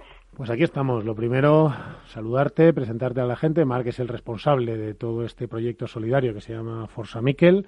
Enhorabuena. Correcto no por el título, que también, porque tengo aquí a Álvaro que me va a mirar así como diciendo, bueno, por el título, no, no, no, no, ni por las votaciones. Enhorabuena por haber puesto eso en marcha, Marc. Eh, me gustaría lo primero que me comentaras cómo surgió esto, cuánto tiempo lleváis trabajando y por qué sí. os pusisteis manos a la obra. A ver, pues esto uh, hará ocho años uh, que surgió la idea. Uh, Miguel era mi, era mi sobrino que nos dejó con, con, con, tan solo 10 años, después de siete años de lucha con, contra la leucemia. Tuvo tres leucemias. En la segunda leucemia, en la segunda recaída, para decirlo de alguna manera, salió el nombre del Forza Miquel, porque incluso allí, mmm, pues pobre, tuvo una sepsis leucémica y, y bueno, mmm, fue un caos, fue un caos en ese momento. Y entre nosotros, pues le íbamos diciendo, ah, Forza Miquel, Forza Miquel y de ahí y de allí salió el, el, el nombre de, del, del, del, Forza Miquel. En su momento yo, yo soy un poquito de, de, de, nuevas tecnologías y demás y por eso le puse el, el, tema del hashtag delante para hacerlo un poquito más, más mediático. Oye, ¿me cuentas, uh, Marc, momento... que eso fue... Dime, perdón, perdón. Nada, perdóname. Eso fue... Empezasteis hace ocho años. Ocho años, correcto. Bueno. Sí, señor. Y son ocho años de mucho trabajo y luego Oye, no es fácil, ¿no, Marc? Tener que seguir llevando esto, que sí que ayuda, porque estás ayudando a otros, pero bueno, que te recuerda ese momento tan doloroso, no tiene que ser fácil, ¿no, Marc? A ver, es, es cierto que a veces dices, ¿para qué lo hacemos si, si tampoco vamos a tener a Miquel aquí? Pero, pero por desgracia hay muchos Miqueles en, el, en, en, España, en el mundo, en el que necesitan de, de, gente que, no nosotros, sino de incluso de los otros cuatro candidatos que había en, en, en todo el en el Padel Spain Awards que, se mueven para que hagan estas cosas, porque mmm, por desgracia, y esto lo puse en, el, en, en un Twitter, que por desgracia, mm, si los gobiernos dedicasen un poquito más a la investigación de los hospitales y, de las enfermedades que hay, pues sería un poquito todo más fácil, pero no es así. Y entonces, principalmente, las investigaciones provienen, o los fondos de las investigaciones provienen de, de familiares, de, de, campañas o de, iniciativas como, como estas. Oye, María, además en un año este como el que hemos vivido tan complicadísimo, eso para vosotros todavía multiplicaba el reto, porque, porque si la gente obviamente cuando está mal, pues eh, bueno, no, lo iba a decir, pues como si yo supiera, te pregunto, ¿la gente se vuelca más en estos momentos complicados o al revés, o como está a otras cosas es, es más difícil de llegar a, la colaboración y a las donaciones? No, hombre, yo en, en, esas épocas que son un poquito más difíciles, mm, la gente se vuelca un poquito más, es un poquito más sensible y, sí que colaboran más. Nosotros este año, por desgracia, por todo incluso lo que estabas comentando, por, por las dificultades que ha habido, naturalmente no hemos podido hacer la, la, octava edición. Pero bueno, mm, durante todo lo que llevamos de año, bueno, oye, ¿y no harás nada en formato un fin de semana? ¿Podemos hacer algo, alguna colaboración en cualquier sentido? Pues hemos dicho, hagamos una cosa, esperemos al año que viene y hagámoslo, hagámoslo más grande. Si normalmente cerramos inscripciones a las 400 parejas, pues el año que viene miraremos a ver si hacemos, en vez de dos semanas, pues hacemos tres semanas y que se apunte más gente. Pues sí, pues claro que se va a apuntar y además nos vas a avisar, ¿eh, Marc? Mira, te lo vas a apuntar ahí. A ambos se lo diré segurísimo. Sí, sí, sí. sí bueno, a vosotros os lo diré segurísimo. Sí, porque me vas a avisar a mí, ¿eh? me vas a llamar y vamos a, desde aquí de la radio, que también tenemos oyentes por toda España. Perfecto, perfecto. Le vamos a pegar ahí un chute bueno porque ese Forza Hombre, pues sí, sinceramente. tiene para arriba y, y hay que y hay que hacerlo que crezca lo máximo posible. Álvaro, tenemos nada, una preguntita y, nada. Yo muy brevemente para que se conozca un poco más el proyecto eh, Miquel, porque bueno, yo lo conozco un poco y demás, pero simplemente comentarle a la gente cuánto habéis recaudado y para qué en concreto va, va ese dinero. Sí, a ver, lo que son las inscripciones solas de torneo, llevamos más de 200.000 euros. Ah, bueno, eran 196.000 euros pero están pendientes de, facilitar unos cuanto, un cuanto dinero más a, la obra social de San Juan de Dios. O sea que podemos decir que son más de 200.000. Aparte, tenemos conocimiento de que otras entidades, otras familias, tanto particular y demás, hacen aportaciones con el nombre de Forza Miquel. Ah, todo esto, lo que nosotros queremos investigar, bueno, o, el motivo de, de la recaudación, es que se investigue la toxicidad de las quimioterapias en las leucemias infantiles. Sabemos que la quimioterapia puede ir bien, pero mata tanto lo bueno como lo malo. O sea, para que nos entiendan, Miquel, eh, digo, uy, Miquel, perdóname, por Dios. Marc, eh, discúlpame. Eh, esa quimioterapia que se le aplica a los chavales, a los, a los canijos, para, que, para intentar luchar contra su enfermedad, muchas veces genera demasiados efectos adversos que pueden incluso a a complicarles mucho su día a día o a tener incluso consecuencias más graves. Correcto. A ver, sinceramente, mm, el motivo principal de que lo que estamos estudiando nosotros es porque Miquel en su leucemia iba tirando adelante, pero después de tres eh, recaídas, pues eh, el hígado, eh, diferentes partes del, del, cuerpo empezaron a empezaron a fallar. Y es por eso que las, las quimioterapias van muy bien, pero hemos de luchar para investigar de que esas mm, quimioterapias no sean tan nocivas en, diferentes órganos. Bueno, Mar, pues es impresionante lo que hacéis, lo que habéis recaudado. La verdad, me tiene sorprendido. No conocía, no conocía tanto detalle de lo que hacéis. Os felicito. Eh, de verdad que tenéis aquí vuestra casa para que os apoyemos, como al resto de invitados que hoy estamos trayendo, que han sido premiados. Te voy a pedir y a poner el aprieto de que en nada, en 10 segundos le mandemos. lo que puedo decir es que sinceramente, muchísimas gracias a vosotros por darnos la posibilidad de que se conozca este proyecto y hacerlo un poquito más grande. Pues espérate, porque ahora me vas a dar durante 10 segundos un mensaje para todo el mundo en este 2020 tan complicado. Desde luego, nadie mejor que vosotros para mandarlo. Y luego te me aguantas un segundo que vamos a darle a todo el mundo las formas de buscaros y etcétera. Pero, ¿qué le decimos a la gente de, en, en este 2020 complicado y para un 2021 que esperamos sea mejor? esperemos que sea mejor el 2021.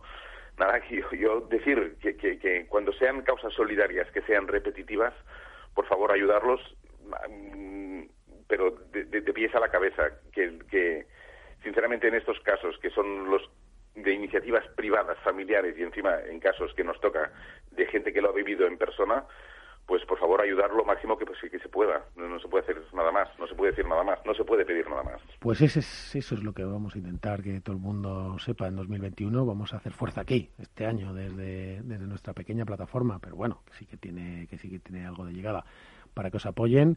Y nada, eh, Marc, simplemente, ¿cómo podemos ayudar? Dinos, ¿en dónde os buscamos? ¿Cómo os buscamos? ¿Qué tipo de donaciones se pueden hacer? Etcétera. Eh, cuéntanos. A ver, nosotros principalmente las, las, donaciones siempre lo hacemos mientras dura lo que es el torneo. Sí que se pueden hacer donaciones a la obra social de San Juan de Dios de Barcelona, mm, nombrando el, el, el, Forza Miquel, que ellos entonces ya saben que es el proyecto de investigación de, de bueno, de nuestro proyecto en sí. ¿Y, cómo buscamos eso? ¿En las redes o en las webs? En, redes sociales nosotros tenemos página, bueno, tenemos página. Página web no tenemos porque la, única página web que tenemos es la de las inscripciones del torneo, pero sí que estamos en Instagram con arroba forcamiquel y también estamos en Facebook. Principalmente hay que decir, mm, bueno, mm, que en su momento Xavi Hernández eh, donó todos sus regalos de boda al Hospital San Juan de Dios de Barcelona, motivado por, por también el conocimiento que tenía con, con Miquel. Bueno, pues mira, ahora que me estás escuchando en casa, te me vas a coger el Instagram ahora ahí, no tú, todos los que me están escuchando, a ellos se lo digo, me, vas a buscar lo de Forca Miquel ahí en, en, Instagram, te vas, le vas a dar a seguir, ahora sí, como me estás escuchando ahora, lo vas a hacer. Y si puedes, para ese, para ese hospital que, que nos comentaba que nos comentaba Marc, si puedes, solo si puedes, me lo vas a ayudar ahí, le vas a poner ese hashtag o esa, ese Forca Miquel Vamos todos a remar un poquito. Marc, sinceramente, muchísimas gracias por lo que haces. Merecidísimo el premio. Impresionante la historia. Esta es tu casa, ya sabes, solo tienes que llamarnos y cuando quieras, aquí estamos. Pues muchísimas gracias vosotros y gracias por, por, el apoyo que nos habéis dado y el, y el, reconocimiento que nos habéis que nos habéis ayudado a conseguir, sinceramente. Pues muy buenas noches, Marja, a ti. Oye, impresionante el documento, la verdad que es eh, todo lo que sea además encima de los canijos y los peques, mm, pues... Siempre tocan un poco más la fibra. Pues sí, y además si nos tocan a todos, a ti te va a tocar en breve mucho más, porque tenemos a un Gonzalillo que está a punto, porque tú ah. estás a días, ¿no? Ya de... a días. Bueno, yo, yo no, mi mujer, pero bueno, yo, yo me voy a quedar igual. te vas a quedar igual. Bueno, ya sabes, te cuidado, que como decía el pingüino en mi ascensor, el padre nunca pasa de presunto. O sea, la madre seguro que es la madre, el padre no sabemos. Oye, eh, vamos volando porque por fin hemos conseguido la conexión, la conexión con Gonzalo de Lerrán, al cual saludo, que es el director técnico del circuito Mau San Miguel. Gonzalo, buenas noches. Gonzalo, buenas noches, ¿me oyes? Sí, buenas noches, ¿qué tal? ¿Qué tal? Que te pillamos en el coche de un lado para otro, ¿verdad? Me habéis pillado saliendo un parking y tenía poquísima cobertura. Bueno, oye, lo primero, Gonzalo, eh, muchísimas felicidades por este premio Mausa Miguel al circuito de Padel Mausa Miguel. Eh, como estábamos diciendo antes, eh, apenas lleváis un año. Eso, lo primero, ¿qué ha significado para ti este premio teniendo en cuenta tu trayectoria? Recordemos que Gonzalo de Larrán durante más de 25 años viene dirigiendo los circuitos más importantes del mundo lo primero, ¿qué ha significado para ti? Y lo segundo, ¿por qué os habéis llevado el premio? Eh, bueno, si me permite, si me permite, lo primero de todo, me gustaría felicitar a todos los premiados y también eh, felicitar a todos los nominados, eh, porque por lo menos en, en la parte que a nosotros nos corresponde teníamos unos nominados de un nivel altísimo, lo que hace, pues, si quieres, incluso más importante, la concesión del premio. Eh, ¿Qué ha significado? Pues te puedes imaginar que después del año que hemos tenido, que esto ha sido un, es común a todos prácticamente, todos los que estáis eh, hablando, un año dificilísimo, eh, pues para mí tiene ese plus de importancia, ¿no? Em, es un año, un circuito con, con, prácticamente un año de existencia, lo cual yo creo que, le da un poquito más de mérito y, y, además eso compitiendo con unos circuitos, pues como puede ser el Estrella Damm, que llevan eh, más de 25 años o 25 años con el circuito internacional de Madison o con el circuito de la Federación Catalana, etcétera, etcétera, vamos, o sea, yo no puedo estar más orgulloso de del partner que nos acompaña, ¿eh? de Mau San Miguel, y del equipo de trabajo que tenemos, que somos pocos, pero muy bien avenidos. que eso es muy importante, al final las cosas salen. Oye, Gonzalo, ¿tú qué debes de llevar en este, en este mundo tantísimos años que lo, bueno, que llevas tantos años, pero que debes de haberlo visto todo? cada premio o cada reconocimiento es especial, ¿no? O sea, no, no por tener más o acumular más eh, dejan de gustar, ¿no? Eh, sí, bueno, a mí me gustan especialmente los premios de Padel Spain, a los cuales estoy inmensamente agradecido, porque no solo, normalmente, ¿qué, es lo normal? Pues dar el premio a las estrellas del deporte, que no son otros que los deportistas. Entonces, normalmente los premios son pues al mejor jugador, la mejor jugadora, al mejor entrenador, pero es, rato, es raro que se reconozca a mm, organizadores, en este caso, que somos siempre los que estamos detrás del telón, que no nos conoce nadie y que somos los que ponemos un poquito los medios para que las estrellas brillen. Em, entonces, para mí, pues la verdad que es un honor que se nos reconozca a todos, a toda esa gente que trabaja detrás del pádel, pues como la, pues como marca acaba también de que me, ha dejado impresionado, la verdad. Em, sí, el em, Forza Mikkelsen.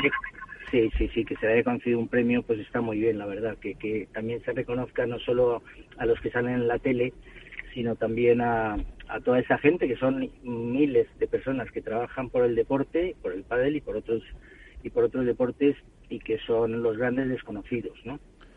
Pues sí, la verdad que impresionante. En el caso que comentabas, además, de Forza Miquel, es que nos contaba que habían conseguido una recaudación en este año tan complicado de 200.000 euros, que donaban además para el estudio de, de, la toxicidad de la quimioterapia en los tratamientos a niños de, por leucemia que es una enfermedad dichosa y maldita, que, seguro que, no queremos ni hablar de ella, Gonzalo. Y te tengo por aquí a Álvaro López, que es el director general de Padel Spain y que me está haciendo gestos de que me lo pases, que me lo pases ya. Así que nada, te dejo con Álvaro López. Muy buenas, eh, Gonzalo, y enhorabuena lo primero.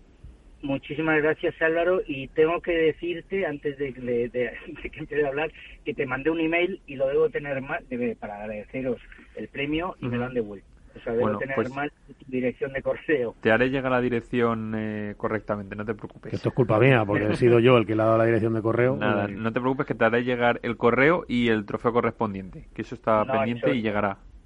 Sobre todo que le agradezcas primero a ti personalmente, pero a todo el equipo de Padre Spain eh, la labor que estáis haciendo, que es magnífica. Mm. Bueno, y a todos los votantes, que nos estaba contando... que al final son los que otorgan el premio. Sí, sí, nos estaba contando, nos estaba contando Álvaro Gonzalo que ha sido el, nominado, de todas las categorías más votado. 8.902 votos ha tenido. Pues o sea que, enhorabuena. Nada, yo, Gonzalo, preguntarte brevemente. Eh, bueno, este año, como bien dices, ha sido muy duro pero yo quiero saber al final, para que, sobre todo para que la gente lo conozca un poco más, eh, cuántas pruebas habéis tenido este año, con cuánta gente contáis a nivel de organización y demás, y si nos puedes contar algo de cara al año que viene, eh, pues eh, un poco cómo va a ser el calendario o qué objetivos os marcáis de cara al año que viene. Vale, pues mira, muy breve, que sé que siempre vais muy pillado de tiempo. este año teníamos previsto hacer siete torneos, eh, y solo hemos podido, eh, no, perdón, seis torneos y hemos podido realizar la mitad. O sea, tuvimos que anular tres, uno de ellos en unas circunstancias muy especiales porque fue un torneo que comenzamos en el mes de marzo, el día 8, y el día 11 tuvimos que suspenderlo a mitad de torneo, el miércoles, tuvimos que terminarlo en el, a finales de junio, con lo cual, pues bueno, yo no sé si es el torneo más largo de la historia de España, porque duró como tres meses. Eh, hemos tenido unas inscripciones fantásticas, la propia Federación Madrileña, que aprovecho también para agradecerles muchísimo la colaboración y cómo nos han facilitado toda la labor este año. Eh, bueno, nos dice que nuestras inscripciones, la verdad, son altísimas. La verdad es que coincide que, que eh, está subiendo mucho la práctica de deporte en general y en el pádel especialmente. Entonces eso, a pesar de los pesares, nos ha facilitado tener unas inscripciones altísimas siempre por, eh, por encima prácticamente de las 200 parejas, lo cual es fantástico. ¿Proyecto para este año? Bueno, pues siempre respetando la situación actual, que la verdad eh, estamos un poquito todos todavía fuera de juego sin saber muy bien esto, nosotros ya estamos trabajando en un calendario junto con la Federación Madrileña de Padel para el año que viene para realizar aproximadamente pues entre seis ocho torneos. Siempre nos amoldaremos a las medidas que nos correspondan de, seguridad y de prevención y sí me gustaría sobre todo resaltar eh, la colaboración eh, absoluta de todos los jugadores, impresionante. O sea, en, tres torneos teniendo 600 jugadores o más, hemos, hemos tenido que llamar la atención, yo creo que dos veces a un señor para que se subiera la mascarilla. O sea, han mantenido las distancias de, de seguridad, etcétera, etcétera.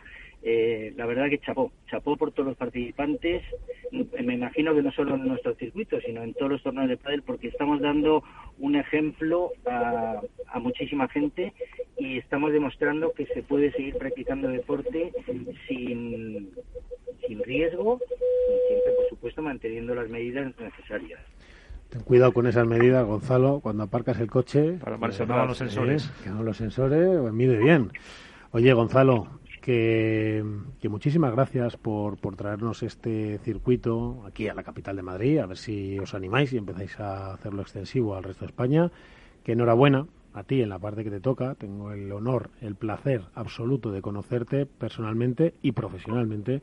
La gente no puede imaginarse el nivel profesional que tiene Gonzalo de Lerrán y de ahí sus éxitos y como, como director de muchos circuitos que te deseo lo mejor, que sabes que te aprecio en este, en este pequeñito ras final del 2020 y del 2021 y que, que, esta es tu casa, que nos vemos por las pistas y que esperemos que tengáis que volver para recoger otro premio. Pues ojalá, ojalá yo vamos a seguir trabajando exactamente igual o mejor. Se, se ha cortado. Se va a la, llamada de, de Gonzalo. Ah. Bueno, pues este ha sido otro de los protagonistas del año de estos Paddle Spain Awards. Estaríamos horas, Álvaro, viendo a todos los protagonistas. No tenemos tiempo en la radio. Muchísimas gracias, Álvaro. No sé si te has dejado algo en el tintero que comentar. Eh, pues eh, poco más que decir que enhorabuena a todos los ganadores, que gracias a toda la gente que ha votado y a vosotros que también habéis sido parte de ellos por ser miembros del jurado. Sí, y por favor, recuérdanos la dirección web para que todo el mundo pueda buscar no solo todas las noticias que a diario ponéis y todas las exclusivas y todo lo que trabajáis y la información que dais y reviews de marcas y de palas y de todo, sino para que podamos buscar esta noticia de los premiados y ver un poco, porque hay vídeos además, o habrá vídeos de los ganadores. los ganadores, pues nada, la pueden encontrar en www.padelspain.net. Pues ahí, en www.padelspain.net es donde podemos encontrar a todos los que han estado hoy con nosotros y a los que y a los que y a los que no, que han sido muchísimos también. Pues eh, si os parece, una pausa y hacemos un mini debate. Y cogemos aire, cogemos aire. ¿Sabes cuál es el mejor dial para escuchar Capital Radio? Tu móvil. Ya tienes disponibles las versiones de iOS y Android de Capital Radio. Y si quieres escucharlas en tu coche, lo tienes muy fácil. Empareja el Bluetooth de tu coche con tu móvil o tableta, entra en la app de Capital Radio y ya lo tienes. Escucha Capital Radio en digital. Y si te preguntan qué escuchas, no lo dudes. Capital Radio.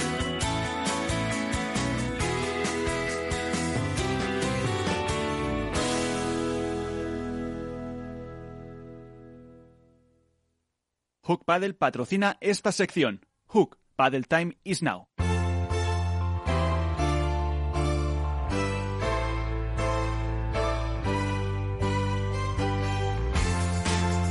Pues el debate que comienza ahora, mini debate. Porque... Has quitado la musiquilla, Miguel. Esa musiquilla que, me gusta a mí. Mira, calla, calla, escúchala de verdad. Chula, ¿eh? Yo la echaba de menos. El debate, eso, que hoy hemos hecho este especial con los eh, premios, pero seguro que Iván tiene el cuchillo entre los dientes para atizar a alguien, o no, a lo mejor los, buenos, los buenos deseos de fin de año y para comentar un poco también todo lo que ha sido la temporada. Pues sí, tenemos poquito tiempo, pero a mí me gustaría que no me hicierais ni caso, que traéis cada uno como os dé la gana, que es básicamente lo que hacéis siempre, pero así si lo digo parece que parece que es verdad. Está Iván deseando. y que hagamos y que hagamos un un pequeño resumen. No sé qué resumen podemos hacer de la temporada, eh, Iván. Bueno, el resumen de la temporada está claro que es eh, el coste que ha tenido el pádel, el sufrimiento que ha tenido el pádel, los clubes, los entrenadores, los jugadores, los aficionados, las marcas, eh, Estudio Pádel, nosotros mismos. Creo que ha sido una lucha constante contra las autoridades, el, ha sido una lucha constante por, por intentar jugar, por intentar hacer deporte, por demostrar que el pádel es un juego limpio, que es un juego que no genera dudas, que no, que no había ningún tipo. Yo todavía no, no sé, no sé en qué club de España ha salido un brote de pádel. La verdad que bueno, hemos tenido casos de, de COVID en el circuito profesional, determinados jugadores, pero bueno, es más o menos entendible por su por los movimientos que hacen, los viajes y tal pero que yo sepa y sabemos que estamos en contacto con muchos clubes y con mucha gente a lo largo de España, en ningún club de España se ha suspendido ningún torneo porque haya habido un brote de COVID en ese torneo. En ningún club de España ha habido un contagio de COVID y yo creo que el padre ha demostrado ser uno de los deportes que más rigurosamente ha llevado a, rajatabla. Por supuesto que me, quedo con el esfuerzo que ha hecho World Padel Tour por, por tener Padel este año. Recordar que el año que viene vienen 17, 18 pruebas aproximadamente, que llega otro nuevo circuito que ha salido anunciado hace unas, unas horas, que viene con un, bueno, con cuatro pruebas en un principio, que prevé hacer 17, veremos a ver si no se pisan unos a otros lo que decías tú, Matías, con, los, con las fechas, una plantea en Europa, creo que son dos en Madrid, vamos, dos en España, que presumiblemente son en Madrid por la buena relación que tiene el PT con la Federación Madrileña, otro en Bélgica, veremos a ver que no se pisen, por favor, que se pongan todos de acuerdo, que se sienten todos en una misma mesa y que cada año es más difícil encontrar una fecha para poner un torneo. Miguel, ten en cuenta que tenemos World Padel Tour, tenemos APT, tenemos FIP, tenemos Federación Española, tenemos federaciones regionales. Sí, pero yo, creo, que hay para todos, ¿eh? Yo creo que sí que hay para todos. Lo único es, claro, no todos los pruebas van a poder tener a todos los grandes jugadores, en obviamente, pero pero que no es malo. Yo no sé cómo lo veis vosotros. A mí no, me parece mal. No, lo veo fenomenal. Sí, yo lo veo fenomenal. El tema que, por favor, que no se pisen. Yo lo veo que tenemos 365 días al año, eh, 42 fines de semana que no se eh, pisen que no se pisen las fechas que no se pisen las fechas. Los, juanetes los juanetes lo damos por sentado. y luego algo que has dicho tú, que la gente, que los circuitos dejen jugar a los jugadores otros circuitos, que no sean exclusivos de un determinado circuito o de un determinado lo que pasa que es, un determinado país. Es complicado eso, porque yo también entiendo, yo, yo pienso como tú, ¿eh? pero yo también entiendo que, lo, claro, un circuito privado, como puede ser World Padel Tour, pues tiene muchísimos intereses económicos detrás y se le y para ellos es complicado ceder por, muchos temas. Es que se le puede lesionar una estrella jugando otro. Es que pueden eh, influir o cruzarse intereses televisivos o le puede quitar foco a una prueba que es dos días más tarde o tres días antes. O sea yo entiendo que, que bueno pero al fin y al cabo la PT también sí. miedo a que los jugadores se lesionen no no, no, sí, sí, sí, sí. No, si no digo que unos lo hagan, otros no. No estoy diciendo quién, digo que yo también entiendo a veces como organizador que he podido ser y que soy de, determinados circuitos, que yo también entiendo que puede haber un celo, puede haber un celo en el que, oye, haya circuitos... Que Tienes una acumulación de torneos, una acumulación de partidos que aunque no se lesionen eh, esa sobrecarga les puede pasar la factura. Y, a efectos... los mismos jugadores pueden decir, pues no voy a jugar este por porque me estoy jugando el número uno en el otro. Bueno, y Miguel, y las cifras de streaming son descomunales, empiezan a ser descomunales, tanto en World del Tour como, por ejemplo, la, la, prueba esta que se ha hecho ahora del Cupra Fit Finals, había días que tenía, que tenía circulaciones por encima de varios cientos de miles. Entonces, es que los patrocinadores ya tienen mucho interés en eso, entonces también ahí van a empezar a mirarlo muchísimo. Los retornos ya son por, por, por impacto, por clic, por circulación, empiezan a ser potentes, empiezan a ser premiados a través de las plataformas de visionado, como puede ser YouTube, etcétera, por búsquedas, como puede ser Google. O sea, ahora ya sí está empezando a rodar una economía por detrás, en el back, de mucho dinero por todos estos temas, y ahí va a haber intereses no son los típicos intereses televisivos, ¿no? No es como cuando te vas, ayer hablaba por la noche de los intereses televisivos en función de esta nueva Superliga, no, no, es que ya van por streaming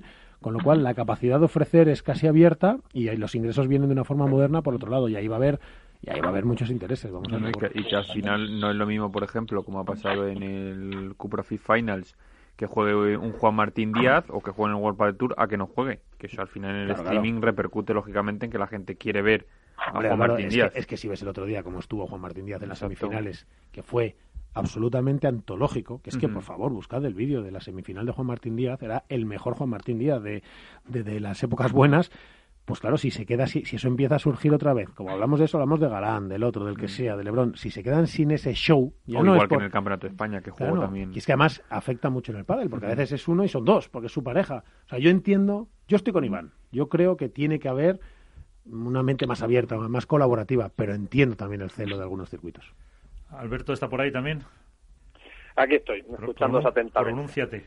Alberto hoy está, está en una calma ahí, ha venido de Italia. Alberto, tú has venido de Italia, ya te, ya te has agotado ya para lo que queda de, mes, te has quedado relajado. Sí, bueno, a ver, yo creo que este 2020 el padel el pádel se ha reivindicado. Eh, en el año más complicado de su historia reciente ha conseguido no solo mantenerse, sino crecer. Tanto la propia industria como el deporte, que es muy complicado. Eh, y no, y no tanto no lo tanto a nivel nacional sino bueno pues ese ese crecimiento y esa expansión internacional de la que hemos hablado muchas veces que ha permitido que la propia industria bueno pues salga a flote en un momento muy complicado eh, a nivel amateur el pádel se juega cada vez en más territorios la industria cada vez llega más lejos y es capaz bueno pues de ir vertebrando poco a poco un producto mucho más atractivo y a nivel y a nivel profesional tanto el World Padel Tour por un lado como hemos dicho y no nos cansaríamos de decir que ha sacado delante un año complicadísimo y unas circunstancias eh, hiperadversas para eh, cerrar la temporada eh, la Federación Internacional por su lado la Federación Española todos han sacado me da la sensación que esta pandemia ha sacado lo mejor de cada uno para que el padre que iba en línea ascendente por completo y parecía que esto podía ser pues un, frenazo en seco y muchos eh, durante la pandemia lo veíamos con cierto escepticismo a ver dónde se colocaba eh, bueno pues la realidad es que el pádel sigue siendo la envidia de muchos otros deportes tanto ya digo a nivel de industria como a nivel de deporte. Y bueno eh, no creo que haya que reseñar mucho más que si el 2020 ha sido así que nos puede parar el 2021. Pero que, ante todo, salud para todos, para que eso es primordial para poder seguir eh, trabajando eh, en pro del crecimiento del pádel. Y oye ya seguir ya seguir la brecha y que, está creciendo. Llámame loco pero yo veo una cosa positiva de la pandemia Miguel. Llamarme loco. Hombre, de la pandemia no, de, de, algún sector en, la pandemia. algún, no, me refiero, me refiero que durante la pandemia o durante todo esto eh, el pico, por decirlo de alguna manera, ha sido la de visualizaciones en redes sociales de todo el mundo del pádel. Yo creo que el World Padel Tour ha batido su, todos sus récords de retransmisiones por streaming durante la pandemia. Eh, hemos visto, tú has comentado los, los, los, números del Cupra Finals. Recordar, por ejemplo, yo tengo datos de, del FIP que se celebró en Mijas y del FIP que se celebró en, en Canarias, que lo vieron 26 países y más de 200.000 200 visualizaciones esos FIP.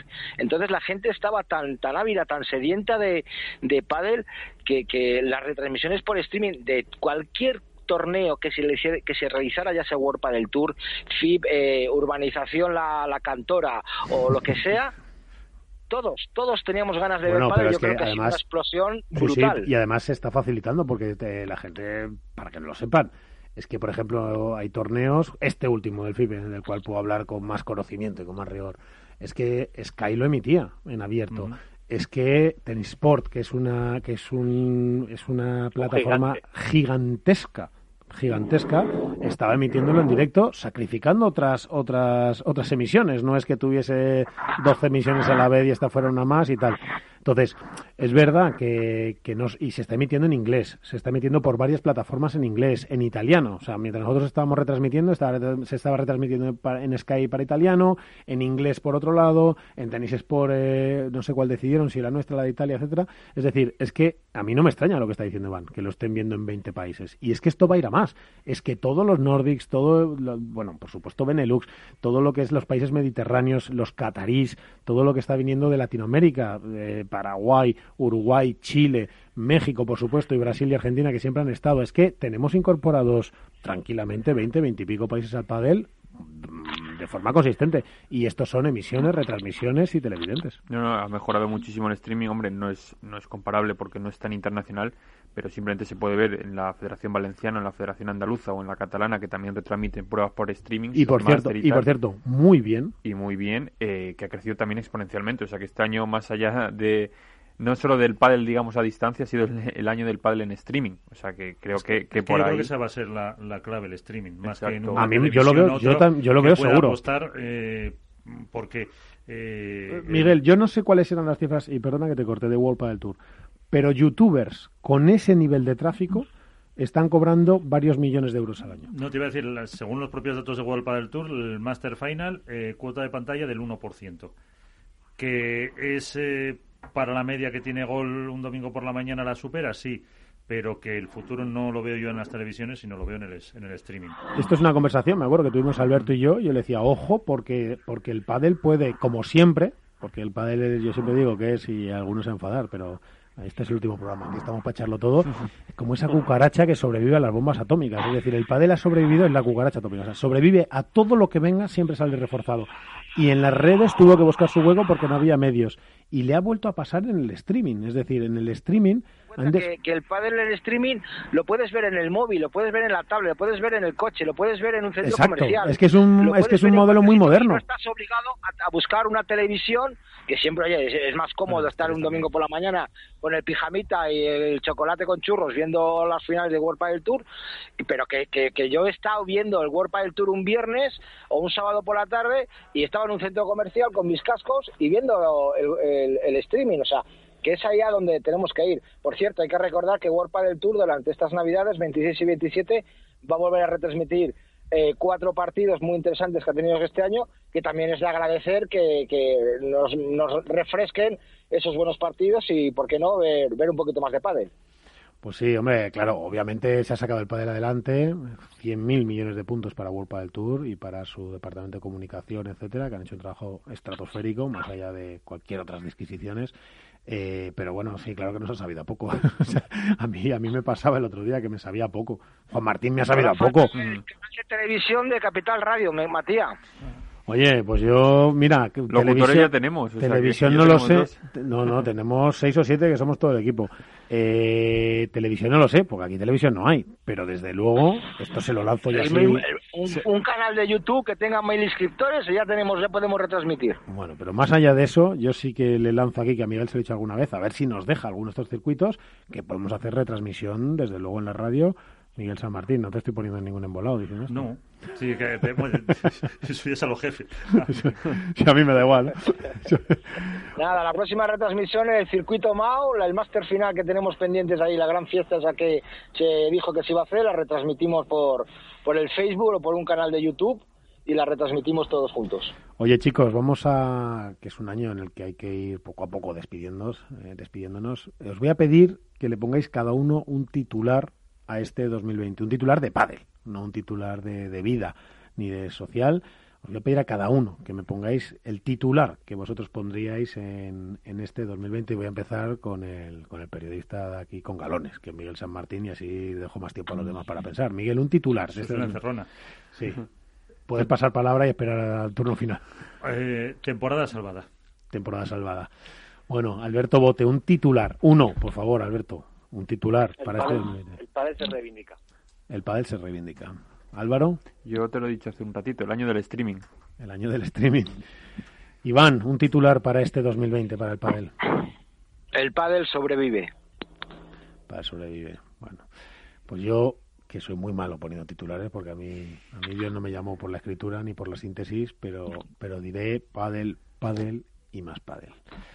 Y eso es lo que nos ha dejado este 2020. Podríamos estar hablando aquí muchísimo de muchos jugadores, de muchas anécdotas. Hemos hablado infinito este año de Alejandro Galán, de Juan Lebrón, de, Paquito, de Vela, de Sancho, de Tapia, de todos. No me quiero dejar a ninguno, de Dinero. Han pasado este año por esta casa, han pasado todos los jugadores de World del Tour, también en chicas, las Marrero, las Martas eh, las Ales, las Ases, eh, Ari, que la vimos otro día también en Italia, que la mando un besazo enorme desde aquí, que es una fenómena.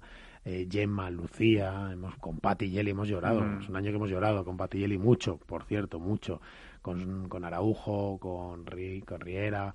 Ha sido tanto, tanto pádel, las gemelas que nos hicieron al principio sufrir y que, luego han poco a poco se han ido metiendo. En fin, es que seguro que me estoy dejando alguna con Ceci, que nos ha acompañado, y Carolina, han estado ahí Aranza Soro, han estado Bea también, Medita González, bueno, en fin, del Fibrea. Ha sido mucho, mucho, pero si yo me tuviese que quedar, más allá de Alejandro Galán, que ha estado con nosotros, y Lebrón y Mariana Mat, que, que estuvieron, que han estado últimamente con nosotros, si me tuviese que quedar, no sé si lo compartís, con, sin duda, la otra, el otro grupo de trabajo protagonista 100%, de, del pádel profesional, yo creo que no sería justo si decimos, no sé cómo lo veis, que serían Gemma y Lucía, ¿no? Sí, yo creo que, bueno, yo ahí me quedaría con dos nombres, con el de Ale y, y Lebrón, lógicamente por número uno, y por el lado de las chicas, con Gemma y Lucía, y me quedaría con los dos que comandan el barco en, en cada caso. Sí, que por un lado es Mariana Mat, que además tiene luego un equipo de, muchísima gente trabajando. Es verdad que M3 se incorpora a veces hasta 10, 11, 12 personas trabajando con, con los proyectos que tiene, que por cierto, el año que viene tiene un proyectazo con Iván Ramírez y Miguel Yanguas, en el que se pone Jorge Martínez al frente también, ya no solo con las gemelas, sino con estos dos chavales al frente total como proyecto de futuro. Pero en chicas, sin duda, yo si me tuviese que quedar, para mí, si yo me tuviese que quedar con un proyecto que ha funcionado, para mí, y además por muchos motivos que ahora veremos, y que nos han dejado en 2020 iba a decir una, iba, iba, a decir algo que no se debe decir hasta eh, nunca, pero hasta eso se podría. Lo voy a decir, un proyecto acojonante, y ya vamos a cerrar el año y me apetece, eh, ha sido el de Gemma Lucía y el equipo de Rodrigo Vide. Yo creo que sin duda, no solo por, por cómo están jugando y lo que han ganado y el número uno, sino de dónde venían Gemma y mm. Lucía y el retazo que tuvo ahí eh, Rodrigo Vide, con el cual, pues oye, creo que este año no habíamos podido hablar y aprovecho para llevároslo un segundito a casa. Rodrigo Vide, buenas noches. ¿Qué tal? Buenas noches. Bueno, ¿cómo andas? Estás por tu tierra ya, por Argentina, ¿no? Sí, sí. Eh, hoy, hoy mismo ya, ya vuelo en un rato para, para allá, así que se hizo corta la semana. Sí, porque ha sido a ver a la familia, ¿no? Y a, ahí a, a todos, todos tus enganches emocionales, ¿no? Y a, lo, y a, visitar a, a los que quieres. Sí, la verdad que con este año difícil eh, se, termina extrañando un poco más, ¿no? Se ven, se vio tanta, tantas eh, cosas malas, tantas cosas feas que al fin y al cabo cuando estás lejos también eh, eso acentúa que, extrañes un poco más y que, y que quieras tener eh, el contacto con la familia. Sí, a ti el contacto con la familia, Rodri, que te gusta mucho, porque incluso que yo sepa, te has casado dos veces con tu misma esposa, quiero decir, adrede. O sea, no es que entre medias hubiera pasado nada malo, es que decidiste repetir, ¿no? Es que para, para que no se enoje nadie, hicimos uno en Argentina y uno en España. Entonces ahí eh, cubrimos todo. Y aparte que eh, si te gusta festejar, era un buen motivo y, si lo puedes hacer dos, tres, cuatro veces, está bien. Bueno, yo le voy a decir a mi mujer que no escuche el programa hoy, porque si escucha el programa, me va a decir, ¿ves tú? Pues está, y yo ya te contaré lo que me costó la última, que fue, bueno, la última, la única vez que me he casado, pero bueno. Oye, Rodrigo, eh, eh, bueno, primero, ¿cómo te llaman los amigos? ¿Rodrigo, Rodri, Ovide? Rodri, Rodri, la mayoría me llama Rodri. Y el que tiene más confianza, que me conoce hace muchos años, me dice gordo. Así que tengo esos dos.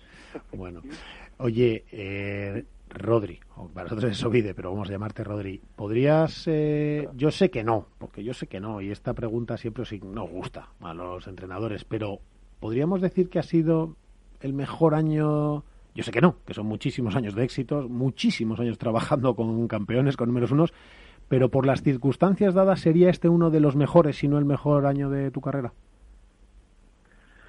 Eh, la verdad que lo, dijiste bien en la pregunta. Creo que igual llegar a número uno, eh, creo que es el, reto máximo. O sea, evidentemente con otras parejas por ahí se cumplieron retos por ahí hasta, no te digo más difíciles, pero más lejanos y se cumplieron eh, sin llamar tanto la atención, eh, pero sin duda llegar a número uno eh, creo que puede ser como el, logro máximo, ¿no? Que yo creo que desde con Gaby el Bebe en el, desde el 2009, con Seba y Sancho, con, mira, te digo, con, con Valeria y Cata, que, que no habían ganado torneos y empezamos a trabajar y, y ganaron dos torneos y metieron la final del Máster perdiendo 6-4 en el tercero contra Carol y, Carol y Alejandra. Eh, te digo que por suerte hubo, hubo mucho mucho logro, pero sin duda creo que un número uno es, es lo que más resalta, ¿no? Es, eh, se, puede decir que, que, es a lo máximo que puedes aspirar, ¿no? Sí, lo que pasa es que yo iba todavía más allá. Yo como he tenido la suerte en mi vida de, conoceros mucho a los entrenadores, de compartir momentos, de tener incluso que, trabajar codo con codo con ellos. Y oye, Dios no me llamó para ser un buen entrenador o un gran entrenador, pero sí he trabajado muchos años en pista con vosotros. A mí me parece que el, el reto que tenías este año con Gemma y Lucía, bueno, cuando llegaron era descomunal, porque eran primero una pareja que bueno, que lo digo con todo el cariño, que tampoco, que venía un poco rota, ¿no, Rodri? Yo creo que venían, venían con mucha incertidumbre, ¿no? De, de, por ahí no de, de, qué hacer con su futuro como pareja, porque creo que tenían bastante claro que, que querían continuar el proyecto, pero sí que, que venían con muchas dudas y con, y con poca confianza para jugar. Eh, yo, yo, creo que lo primero que vi fue eso, fue una pareja que, que, que no tenía claras un montón de cosas del juego, de, de, de, la sincronización que puede tener una pareja, de, de, estratégicamente eh, a qué se juega, a qué puede jugar esa pareja con las condiciones que tiene. Yo creo que tenía tenía más dudas por ese lado y creo que todos los problemas que ellas podían generar dentro de la pista eh, eran problemas suyos más que de las más que con las contrarias, ¿no? Era un tema para solucionar ellas mismas, ¿no? Claro, claro, claro. O sea, esa, esa, esa propia inseguridad de que a veces sentís que estás perdiendo, que te superan las de enfrente, eh, hacía que, todos esos problemas eh, se, se, acrecienten más. Entonces yo creo que a medida de que fuimos trabajando y ellas fueron teniendo más claro a qué jugaba cada una, cuál era el rol de cada una en la pareja, creo que empezaron a haber menos problemas y empezaron a jugar más tranquilas y a pensar más en el juego y no tanto en, en, las discusiones que podían tener punto a punto. Creo que se empezaron a, a, dejar de pedir tantas cosas que no tenían sentido o que no, no eran importantes o relevantes para el juego. Entonces cada una se centró en lo suyo, empezamos a trabajar y, explotar esas, esas virtudes que tenían y, y, la verdad que hicieron un trabajo impresionante, o sea, no eh, con un compromiso y una profesionalidad para mi gusto de, de lo mejor que, tuve no yo creo chicas que Sí, yo creo, Rodri, perdona, que, que, que, es que se ha visto además en la pista. Es decir, es que realmente yo creo que eso que tú estás contando, que es lo que tú vives, que no vivís más que los grupos que trabajáis con ellos, pero yo sí que creo que refleja y dibuja muy bien lo que hemos sentido todos, la profesionalidad, el nivel de determinación por sus objetivos, la, el nivel de juego, el nivel táctico, etcétera. Es que todo eso es lo que se ha visto luego en la pista. Eh, Rodrigo, pero te quería preguntar una cosa. Yo sé que ya conocías a los jugadoras de antes y has tenido durante muchos años las has visto, pero si me tuvieras que decir una cosa de una de, Gemma y de Lucía, que, que, dijeras, esto me ha sorprendido, para bien me refiero, ¿eh? es decir, esto me ha sorprendido muchísimo, o, esto es lo que, lo que me ha eh, sorprendido más de, al trabajar con ellas, de Gemma y de Lucía, ¿qué sería? A ver, eh, de Lucía, sin dudas, el potencial de padre que tiene. ¿El potencial? de padre que tiene. Me parece que, que Lucía lo tiene todo. Eh, si me preguntas qué le falta, nada. Lo tiene todo. O sea, me, me, me sorprendió para bien eh, lo, que puede hacer dentro de la pista de pádel y, y, y, lo que puede dar esa jugadora, ¿no? Porque yo con, el grupo que tenemos ahí, eh, con la academia con Gaby, y, de repente que un día se metía Chingoto, un día se metía Dineno, un día se metía Silingo, después se metió Maxi Sánchez, y, Lucía le sigue de igual igual la pelota cualquiera. Eso le dijiste tú además en un cambio del World Tour le dijiste, pero si en los entrenamientos los y dijiste, creo, si no me equivoco, los cagas a palos a los chicos, sale a la pista ya lo mismo y ya está porque porque por eso te digo, o sea, Martín Vineno entrenando su víbora por encima de lo que juega por ahí en el Huerta del Tour, de tirarla más rápida y, y Lucía se la defendía, pero bien, tranquila.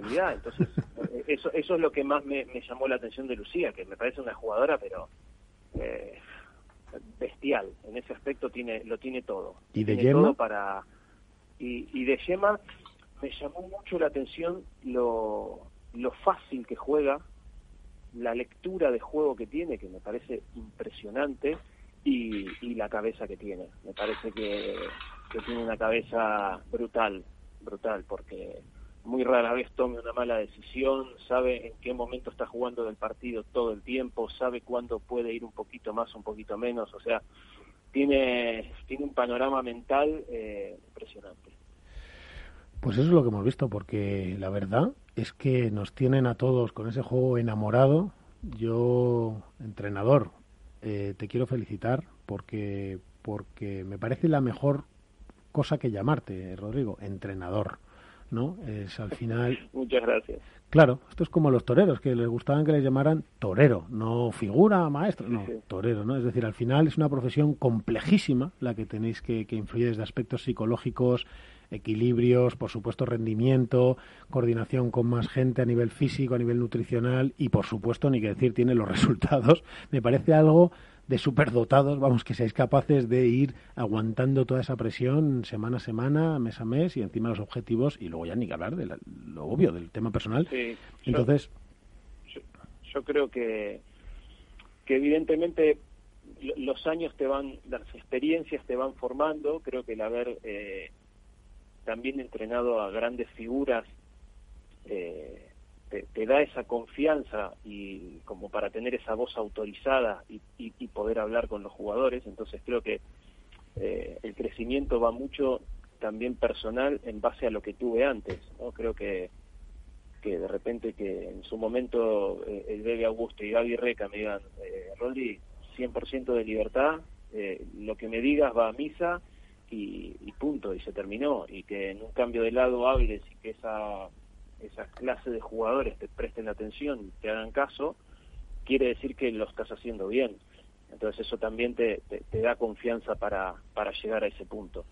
Pues sí, pero un punto impresionante, porque es verdad, como he dicho, que esta pareja llegaba rota. Eh, llegaba rota, es la verdad. Yo sé que eso Rodrigo no lo puede decir, porque, su chica le, le pegan un bocado que le, le arrancan media oreja, pero es la verdad, llegaba rota y de ahí a lo que hemos visto, que es una pareja de un dominio absoluto, con una Lucia impecable, impresionante y una yema estratosférica. una transformación brutal. Una transformación brutal que, seguramente es transformación para nosotros, Álvaro. Es decir, que, seguramente los entrenadores sí lo van viendo, sí lo, sí lo tienen en su radar, en sus matices, pero al final es muy importante lo que se ve desde fuera yo te felicito, eh, Rodrigo, porque lo he dicho varias veces, me parece el mejor trabajo del año junto con el de Mariano Amat con jugadores, no porque seáis números uno, sino por la complejidad que encierra cada uno de vuestros proyectos, que Mariano tampoco lo tiene fácil, el bueno de Marianito tampoco lo tiene fácil. Y solo una pregunta, y antes de despedirnos, objetivos para el año que viene, eh, grupo de trabajo, hay, hay cambio de, pareja de Gemma con que se va con Ale, aunque no sé si lo han anunciado, pero lo que sí que han dicho es que, dejaban de jugar juntas. Ayer vimos la despedida de Lucía. Proyectos en general, no solo con las chicas para el año que viene, como, ¿qué, qué, proyectos tienes marcados? Porque tocar algo mejor es muy difícil. sí, lo que, la verdad que sí, pero bueno, pero lo, lindo de esto es que renovás retos y, y renovás ilusiones y, y cuando empezás siempre el que viene también viene con esas ganas y, de, querer llegar a su máximo, entonces también te renueva. Eh, es importante también saber poner el foco donde lo tenés que poner y dejar, bueno, mira, esto ya pasó, fue lindo mientras duró y ahora hay que asumir lo nuevo y empezar a trabajar. Que es muy difícil, que es también igual de difícil mantenerse. Sí, sí, claro, sin duda. Pero como, como reto, bueno, ya salió ayer Paquito y Martín, eh, los entrenaré yo. Eh, después tendré otra pareja de chicos eh, como Ramiro Moyano y José Terrico. y, y, de chicas no te puedo decir nada porque hasta que no lo digan ellas no... no lo vas a publicar en tus redes. no, lo veo, no, lo veo oportuno decir. Ni te lo voy a preguntar. Como nos decía Manu, los entrenadores somos empleados de los jugadores. Es así, es así. Los que hemos vivido con los que hemos vivido con entrenadores sabemos del del nivel de responsabilidad que implica para un entrenador meterse en, en un jardín de estos o en un charco de decir ahora hablar antes de los jugadores que no lo van a hacer en su vida. En fin, Rodri. Mira, sabes que no sabes que no pasa nada porque el hecho de que lo digas no pasa nada, pero es mantener un poco la, el, lugar que te toca y, y, ser consciente de eso, ¿no? Decir, mira, las figuras son los jugadores, eh, la, publicación y la noticia la tiene que dar el jugador y, después me acoplaré a lo que pongan ellos porque creo que, que, son las, las figuras del circuito. Nosotros vamos ahí como ayudando desde atrás, pero, pero más que nada por eso. Pero cada vez se os va viendo más y más con este audio que se está poniendo. Me he quedado sin tiempo, estaría horas hablando contigo, Rodri, además con esa calma y esa claridad con la que transmites todo. Disfruta las pocas horas que te quedan de Argentina. Tengo una cosa que te voy a decir ahora que no nos oye nadie, apenas unas decenas, unas decenas de miles como tocas la batería, ni te perdono que un día, cuando sea, ya lo veremos, no nos organicemos para que te vengas con Quiles y toquemos aquí algo, algo chulo para que un día toque o lo organicemos en algún club para ayudar a, una historieta que tenemos que se llama Forca Miquel. Ya te lo contaré todo eso, que te, si puedo, os voy a meter un embolado, me faltaría Alba Galán, para que Alba, venga a cantar, pero nos hemos quedado sin tiempo. De verdad que enhorabuena, entrenador, por el año, que esta es tu casa y, y, feliz viaje de vuelta. Muchas gracias, gracias por, por llamarme. Pues buenas noches, eh, este ha sido Rodrigo Vide, que fácil lo dice todo, ¿no? Ya mañana nos ponemos nosotros a entrenar a quien sea. Miguel, pues este eh, es el final. Sí, cerramos el debate. Hook Paddle ha patrocinado esta sección. Hook Paddle Time is now.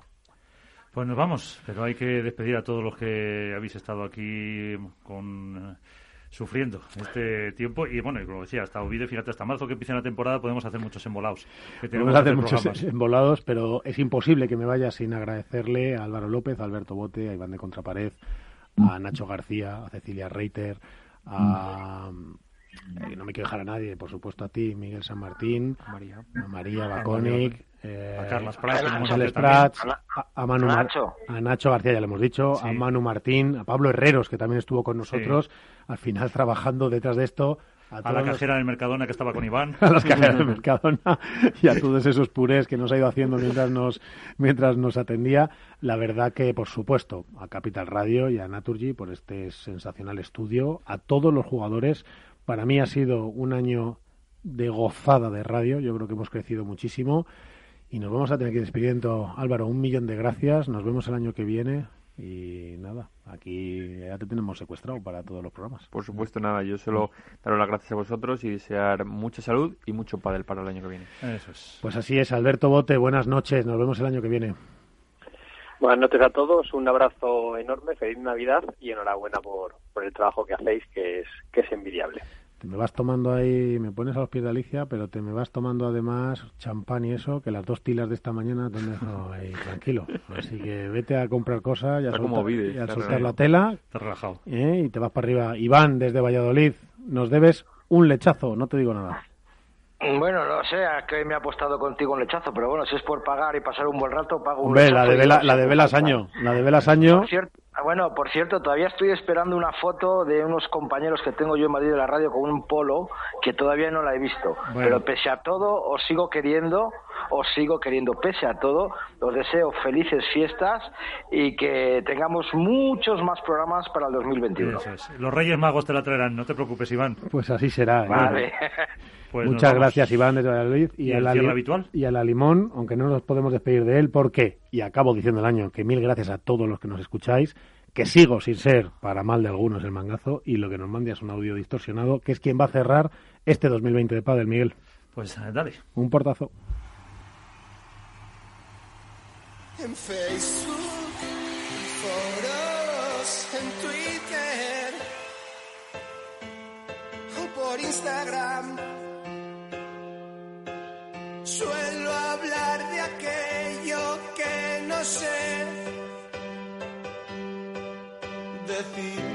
Hola, soy el Malazo Tolili y no me gusta el pádel. Acabó la temporada con el torneo de la Federación Internacional de Pádel. Una suerte de World del Tour si los 16 mejores del ranking, pero con perlas como Juan Martín Díaz y también Juan Martín Díaz y nuestra musa Virginia Riera. resultó un torneo aburrido, como no podía ser de otra manera con mucha desigualdad y con una final que podría ser un partido de octavos de Copa del Tour como mucho. Deben aquí darle una vuelta a Carrero y compañía, y el Campeonato de España les puede mostrar el camino. Por mucho que muchos quieran que el pádel sea olímpico, existe tanta desigualdad entre países que sigue siendo un deporte menor. La retransmisión, lo más destacable del torneo, fue buena. Comentó el jefe, al más puro estilo José Ángel de la Casa en los 80, y le acompañó Alberto Bote, al más puro estilo José, Ángel de la Casa en los 80, que comentaba solo y nadie tenía al lado que le aportara. Igual hasta ha cobrado por ello el gran bote. Padel olímpico, ya. Se suceden las separaciones, las uniones y los ridículos del gran Rick Bayón y su melena de analistas pádel. Su labor no está mal si no fuera porque se creen que van a inventar el pádel y se ponen medallas que no son suyas. Amigos, dejad de hacer el ridículo y eso sí, haced fotos y dibujitos que eso os queda muy bien. Podréis incluso fichar a Alberto Bote para que no os aporte nada, lo mismo que vosotros al padre. Y para terminar, Caravirurí, Caravirurá, una puta mierda esta Navidad. Buenas noches. Nos vamos, el punto y final desde el estudio Naturgy, gracias Alberto Coca. jueguen mucho, cuídense. Hasta el año que viene. Adiós. Adiós.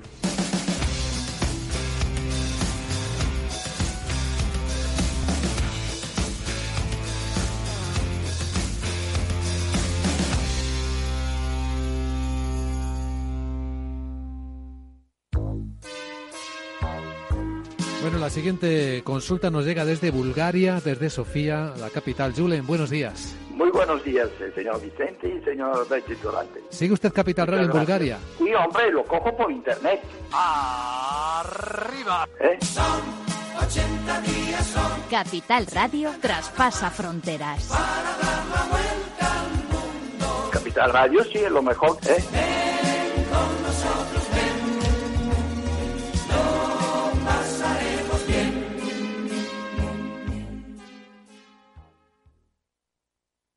Capital Radio, la genuina radio económica.